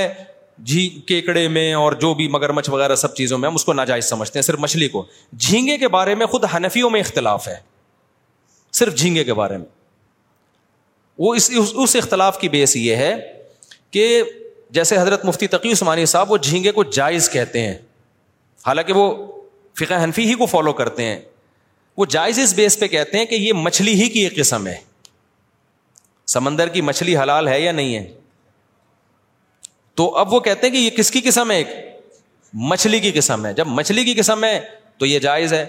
جب کہ ہمارے ہاں جو احناف میں جو جمہور علماء ہیں وہ کہتے ہیں کہ مچھلی کی قسم میں یہ داخل نہیں حضرت مفتی تقی عثمانی صاحب کا جو استدلال ہے وہ یہ ہے کہ میں نے پورا ان کا رسالہ پڑھا اسی طرح بنگلہ دیش کے علماء بھی اس کو مچھلی کی قسم میں داخل کرتے ہیں مفتی السلام چاٹ گامی رحمۃ اللہ علیہ بڑے مفتی تھے بنوری ٹاؤن کے بنگلہ دیش سے ان کا تعلق تھا وہ بھی کہتے تھے یہ مچھلی کی قسم میں داخل ہے اور اس کی دلیل وہ یہ دیتے ہیں کہ بھائی جتنی بھی لغت کی کتابیں ہیں نا اس میں جھینگا مچھلی لکھا ہوتا ہے کیا لکھا ہوتا ہے جھینگا مچھلی جو مولانا یوسف لہنانوی شہید رحمۃ اللہ علیہ تھے یا مفتی رشید احمد صاحب یا جو ہمارا جو جامع الرشید کا فتویٰ ہے وہ یہ ہے کہ بھئی یہ مچھلی کی قسم میں داخل نہیں ہے اور اس کے دلائل پہلی بات میڈیکل سائنس کیونکہ ہر فیلڈ میں نا اس کے ماہرین کی رائے کا اعتبار ہوتا ہے تو جتنے بھی ڈاکٹروں سے ہم نے رابطہ کیا ہے مفتی رشید احمد صاحب کے دور میں تو تمام بہت سارے ڈاکٹروں کا پورا پینل بلایا تھا اور ان کہا تھا میڈیکلی یہ کیا ہے انواع ہوتی ہیں نا جانوروں کی تو کیا مچھلی میڈیکلی کسی بھی طرح سے سوری جھینگا جو ہے وہ میڈیکل سائنس کی نظر میں کسی بھی طرح مچھلی کی اقسام میں داخل ہے یا نہیں ہے تو ان ڈاکٹروں کی رائے یہ تھی کہ میڈیکلی انسان کو گدا کہہ دینا اتنا عجیب نہیں ہے جھینگے کو مچھلی کہہ دینا بہت کیونکہ انسان اور گدے میں بہت ساری چیزیں ایک جیسی ہیں ریڑھ کی ہڈی ہے چلتے ہیں دونوں لنگس ہیں سمجھ رہے کہ نہیں سمجھ بہت ساری چیزوں میں مماثلت ہے میں یہ نہیں کہہ رہا کہ انسان گدا ہے ڈاکٹروں کی نظر میں یعنی ان میں بہت ساری چیزیں آپس میں کیا کرتی ہیں میچ کرتی ہیں جھینگے میں اور مچھلی کا تو کوئی وزوف ایک دوسرے سے مشابے نہیں ہے تو وہی کہتے تھے کہ میڈیکلی تو یہ امپاسبل ہے کہ آپ جھینگے کو مچھلی کی اقسام میں داخل کر لیں حضرت اقدس حضرت مفتی تقی عثمانی صاحب اس کا جواب یہ دیتے ہیں کہ بھائی ہمیں اتنی پیچیدگی میں میڈیکلی جانے کی ضرورت نہیں عرف میں اگر اس کو مچھلی سمجھا جاتا ہے تو ہم کیا سمجھیں گے مچھلی تو عرف میں تو لکھا ہوا ہے یعنی اس وہ میڈیکل سائنس پہ وہ کہہ رہے ہیں اس کا مدار نہیں ہوگا بلکہ اس کا مدار ہوگا ڈکشنری میں لغت میں اس کو مچھلی لکھا گیا ہے تو اب اتنی پیچیدگی کی کیا ضرورت ہے گنجائش کا پہلو دو لوگوں کو لیکن اس کا جواب یہ ہے کہ لغت میں کسی جو حضرت مفتی رشید احمد صاحب نے اس کا جواب دیا ہے ان کے رسالے کا کہ لغت میں مچھلی لکھنے سے یہ کہہ دینا کہ عرف میں مچھلی سمجھا جاتا ہے یہ ٹھیک نہیں ہے کیونکہ لغت میں تو سمندری گھوڑا بھی ہے تو کیا ہم اس کو گھوڑے کی اقسام میں داخل کر لیں گے لغت تو یہ دیکھتی ہے کہ ذرا سی بھی مناسبت ہونا تو اس کو کوئی نام دے دیا جائے عرف میں جھینگے کو مچھلی سمجھا بھی نہیں جاتا میں اگر آپ سے کہتا ہوں کہ جاؤ مچھلی لے کر آؤ تو کوئی جھینگا لے کر آئے گا میں اگر قسم اٹھاتا ہوں کہ اللہ کی قسم میں نے خدا کی قسم میں مچھلی نہیں کھاؤں گا اگر جھینگا کھا لے گا تو اس کی قسم نہیں ٹوٹے گی کیونکہ اس نے مچھلی نہیں عرف میں یہی سم... یعنی مفتی بھی کہے گا کہ تم کیا سمجھ رہے تھے جھینگا اس میں کہے کہ نہیں میرے میں تو جھینگا کھایا مچھلی تھوڑی کھائی ہے میں نے تو اس سے پتا چلتا ہے کہ عرف میں بھی اس کو مچھلی نہیں سمجھا جاتا تو اس لیے ہماری رائے میں اس کے یہ والے جو دلائل ہے نا کہ مچھلی کی اقسام میں نہیں ہے یہ دلائل کی دنیا میں بہت مضبوط ہے البتہ ایک چھوٹ میں لوگوں کو دیتا ہوں میں یہ کہتا ہوں فکاہ ہی کا ایک اصول ہے کہ جس چیز میں ابتلا بہت زیادہ ہو جائے جس چیز میں ابتلا سمجھتے ہیں بہت زیادہ لوگ مبتلا ہو جائیں ابے مبتلا گاڑا لفظ ہے مبتلا بھی بھول گئے ہیں نا لوگ انگلش میں کیا کہیں گے مبتلا کو ایک چیز کا رواج بہت زیادہ ہو گیا ہو تو خود فقہ حنفی ہی کا اصول ہے کہ اگر اسلام میں اس کی کوئی گنجائش دوسرے فقہ میں ملتی ہے اور وہ چیز سوسائٹی میں بہت زیادہ پھیل گئی ہے تو اس کے پھر اس علاقے میں جہاں وہ بہت زیادہ پھیل گئی ہو پوری قوم سے چھڑوانا ناممکن ہو تو دوسرے فقہ پہ فتوا دینے کی گنجائش ہے یہاں ہمارے یہاں جھینگے کا بہت زیادہ رواج نارملی نہیں ہے بنگلہ دیش میں بہت زیادہ رواج ہے وہ سدیوں سے کھاتے آ رہے ہیں حالانکہ وہ ٹوٹلی فقہ حنفی کو فالو کرتے ہیں بنگلہ دیش تو میں وہاں بنگلہ دیش میں کے لیے کہتا ہوں کہ یار اب ان کو یہ کہنا کہ جھینگا چھوڑ دو وہ دنیا چھوڑ دیں گے جھینگا نہیں چھوڑیں گے وہ تو میں بنگلہ دیش کے علما سے کہتا ہوں کہ فقہ حنفی کو چینج نہ کرو فقہ انفی میں تو جائز نہیں ہے لیکن فقہ انفی میں ہی ایک اصول ہے حضرات فقہ کا کہ اگر ابتلا کسی چیز میں بہت زیادہ ہو جائے اور لوگوں سے وہ عادت چھڑوانا ممکن نہ ہو تو ایک پھر یہ ضرورت ہے تو ضرورت میں امام شافی کے قول پہ فتوا دیا جا سکتا ہے تو صرف جھینگے کی حق کیکڑے کی طرف نہ جاؤ مگرمچ کے انڈے مت کھاؤ کچھوے کے انڈے مت کھاؤ اور جو سمندر سے آڑی ترجی چیزیں نکل رہی ہیں وہ مت کھاؤ صرف جھینگے کی حد تک بنگلہ دیش میں گنجائش دی جا سکتی ہے وہ صدیوں سے کھاتے آ رہے ہیں ان کو چھڑوانا دنیا چھوڑ دیں گے وہ جھینگا نہیں چھوڑیں گے تو کہیں ایسا رواج ہونا تو پھر اس میں جو ہے وہ دوسرے فقہ پہ عمل کیا جا سکتا ہے کیونکہ بہرحال ایسا تو نہیں ہے نا کہ اتفاقی مسئلہ ہو کتے کی اجازت نہیں دی جائے گی کیا آپ کہیں مسلمان چائنا میں جو رہتے ہیں جو چائنیوں کو دیکھ دیکھ کے سب نے کتے کھانا شروع کر دیے اس کی گنجائش نہیں ملے گی وجہ اس کی ہے کہ کتا سب کے نزدیک کیا ہے حرام ہے لیکن جہاں علماء مجتہدین ہی کا اختلاف آ جائے اہمہ اربا ہی کا اختلاف آ جائے چاروں اماموں کا اختلاف آ جائے چونکہ ان اماموں کو بھی ہم بڑی ویلیو دیتے ہیں تو ہم یہ کہتے ہیں کہ اگر کسی علاقے میں بہت زیادہ رواج پڑ گیا ہے تو اس کو چھوڑنا ممکن نہیں ہے تو بھائی اس اختلاف کا فائدہ ایسی جگہ پہ اٹھایا جا سکتا ہے اس کی ایک مثال دے دوں کہ اگر کسی عورت کا شوہر مارکیٹ سے شارٹ ہو گیا گم ہو گیا پتہ ہی نہیں کہ سالوں نے اٹھایا ہے یا پولیس نے اٹھایا ہے یا کہاں ہے یا ایک سال ہو گیا دو سال ہو گیا تین سال ہو گئے چار سال ہو گئے تو فقہ حنفی فقہ شافی فقہ حنبلی تینوں فقہ میں جب تک اس کی موت کا سو فیصد یقین نہیں ہو جاتا عورت کہیں اور شادی بولو نہیں کر سکتی کسی کے نکاح میں جب تک یقین نہیں ہوگا ہم کیسے اور یقین ہوتا ہے سو سال کے بعد جا کے ننانوے سال کے بعد جا کے تو ننانوے سال میں رہ گیا گیا وہ وہ خود ہی ہو سکتا ہے مر جائے اس وجہ میں کہ نہیں کر سکتی وہ ننانوے سال ایک تعبیر ہے کہ ننانوے سال تک نہیں مطلب یہ کہ نہیں کر سکتی اب ہوا یہ تھا ہندوستان میں ہندو بلوائی آتے تھے بہت سارے مسلمانوں کو کاٹ کے چلے جاتے تھے اس میں لاکھوں مسلمان لاپتہ ہو گئے جب یہ ظلم ہوا ہے نا ہندوستان میں اب بھی ہوتا رہتا ہے ہزاروں عورتیں کا پتہ ہی نہیں کہ ان کا شوہر زندہ ہے کہ مر گیا تو اب ایسی شدید ضرورت کے موقع پر ایک دو عورتوں کا مسئلہ تھوڑی تھا ایک بلوا ہو گیا نا عموم میں بلوا ابتلا پھیل بہت زیادہ ہو تو پھر مولانا شریف تھانوی رحمۃ اللہ علیہ اور جتنے بھی ہمارے دیوبند کے علماء ہیں انہوں نے مجلس کی انہوں نے کہا کہ اگر ہم فقہ حنفی پہ رکھیں گے یہ تو ہزاروں عورتوں کو ان کا پتہ ہی نہیں چل رہا شوہر زندہ ہے مر گیا ہے تو پھر فقہ مالکیہ کو لیا گیا ایسی شدید ضرورت کے موقع پہ ہم کہتے ہیں عوام کے لیے جائز نہیں کہ خود ہی چھلانگے مارے علما خود سمجھتے ہیں کہ کس موقع پر دوسرے فقہ پہ فتویٰ دینے کی گنجائش ہے تو خود علما نے قائل کیا بیٹھے اجلاس ہوئے تو پھر فقہ مالکیا پہ فتویٰ دیا گیا بھائی ایسی شدید ضرورت میں ہزاروں عورتوں کا مستقبل داؤ پہ لگ رہا ہے تو فقہ مالکیا میں یہ ہے کہ عورت چار سال انتظار کرے کیس کرے عدالت میں جج یہ سمجھتا ہے کہ مارکیٹ میں مل ہی نہیں تھا شوہر تو پھر وہ اس کا نکاح عدالت ختم کر کے کہیں اور نکاح کرا دے گی پھر پرانا والا شوہر اگر مل گیا تو مالکی فقہ میں تو ہے کہ نئے والے کے ساتھ ہی رہے گی لیکن فقہ حنفی میں علماء نے کہا ہم نے چونکہ ضرورت کی وقت کی حد تک لیا ہے تو اب جب پرانا آ گیا تو اب ضرورت کیا ہو گئی ختم اب یہ پرانے کے پاس جائے گی نئے سے نکاح ختم کیا جائے گا اس کا سمجھ رہے کہ نہیں سمجھ رہے تو ضرورت کے وقت علما خود گنجائش دیتے ہیں کہ بھائی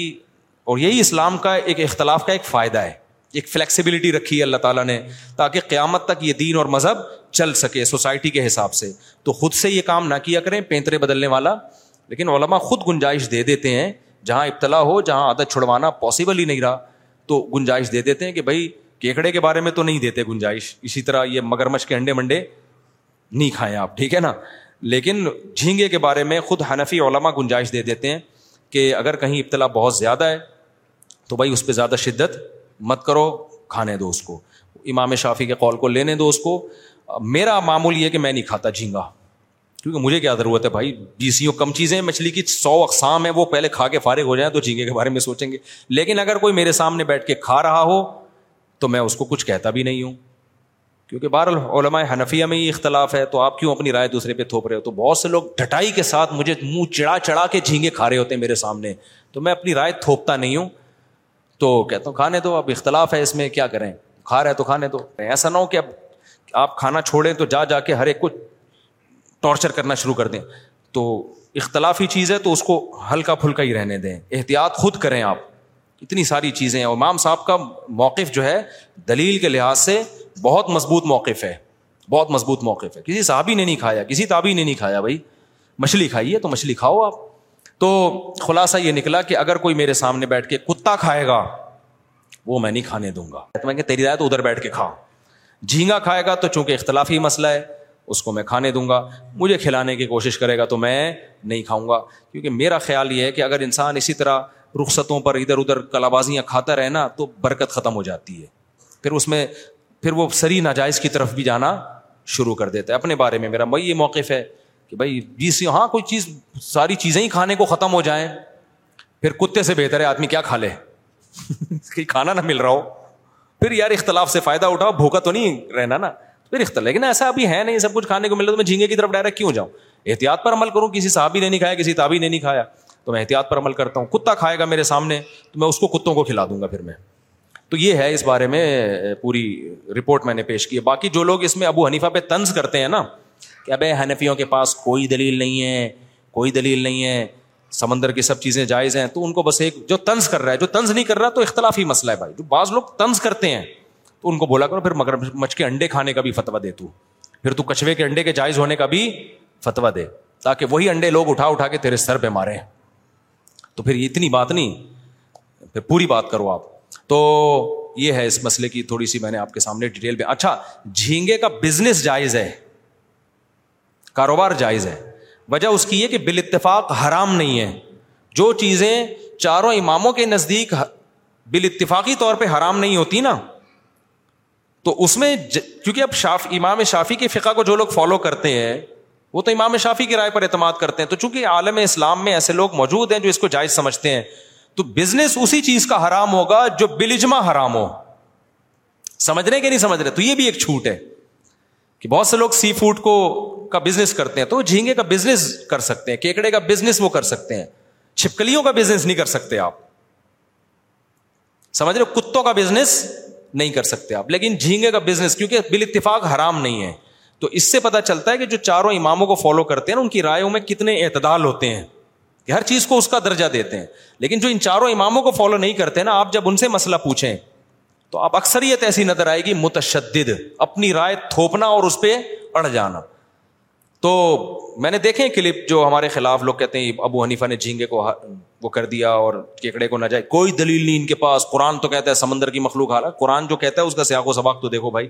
تو رائے تھوپتے بھی ہیں پھر چیلنج بازیاں بھی کرتے ہیں پھر چیلنج کا جب جواب دو تو مارکیٹ سے شارٹ ہو جاتے ہیں تو یہ مارکیٹ میں چل رہا ہے تو اس لیے اعتدال کی راہ وہی ہے جو میں نے آپ کے سامنے بیان کی میں نہیں کھاتا میں بھائی فقہ انفی کو فالو کرتا ہوں کیونکہ فقہ انفی کی میں مشکلات کو اگر لے رہا ہوں تو آسانیاں بھی تو لے رہا ہوں نا اب یہ بات ہے کہ آسانیاں ادھر سے مشکلات میں میں ادھر ٹن ماروں اور جب فقہ شافی میں کوئی مشکل آئے تو حنفی کی طرف آ جاؤں تو اللہ کو میں قیامت میں کیا جواب دوں گا اللہ کو میں کیا جواب دوں میرے جسم سے خون نکلا تو میں کہوں یار میں نے جو ہے نا امام شافی کی رائے ہے کہ جی وہ خون نکلنے سے وضو نہیں ٹوٹتا تو ایسے ہی چلو جھینگے میں بھی امام شافی کی رائے کو فالو کر رہا ہوں اللہ کہے گا امام شافی تو کہتے ہیں کہ جب نکاح میں فاسق گواہوں تو نکاح ہوتا ہی نہیں ہے تو تو نے ٹیسٹ کروایا تھا جب تیری شادی میں جو گواہ بن رہے تھے وہ سارے نیک پرہیزگار تھے تو میں کہوں ابو حنیفہ کی رائے میں تو ہو گیا تو اللہ میں کہے گا ادھر کبھی تو ادھر جا رہا ہے کبھی کیا کر رہا ہے خواہشات کا غلام ہے تو پھر میں جب صدقہ فطر دے رہا ہوں پیسوں میں تو اللہ میاں کہے گا امام شافی کہتے ہیں پیسوں میں تھوڑی دیا تو بڑے آرام سے پیسے رکھ کے رہا رسید کٹا دی امام شافی کی رائے یہ کہ حدیث میں گندم ہے تو گندم ہی دینا پڑے گا اب میں کہا کون گندم کی بوری کون اٹھا کے لائے گھر سے پیسے پکڑاؤ رسید کٹاؤ تو اللہ میاں کیا کہے گا بھائی تو نہ تیرا مقصد شریعت فالو کرنا نہیں ہے تیرا مقصد کیا ہے خواہشات اسی وجہ سے ہم کہتے ہیں بھائی ایک فقہ کو فالو کرو اور دوسرے کو ٹھیک سمجھو یہ ہے وہ مالک نہیں لے لو کافی ٹائم ہو گیا میری جان چھوڑ دو خدا کا واسطہ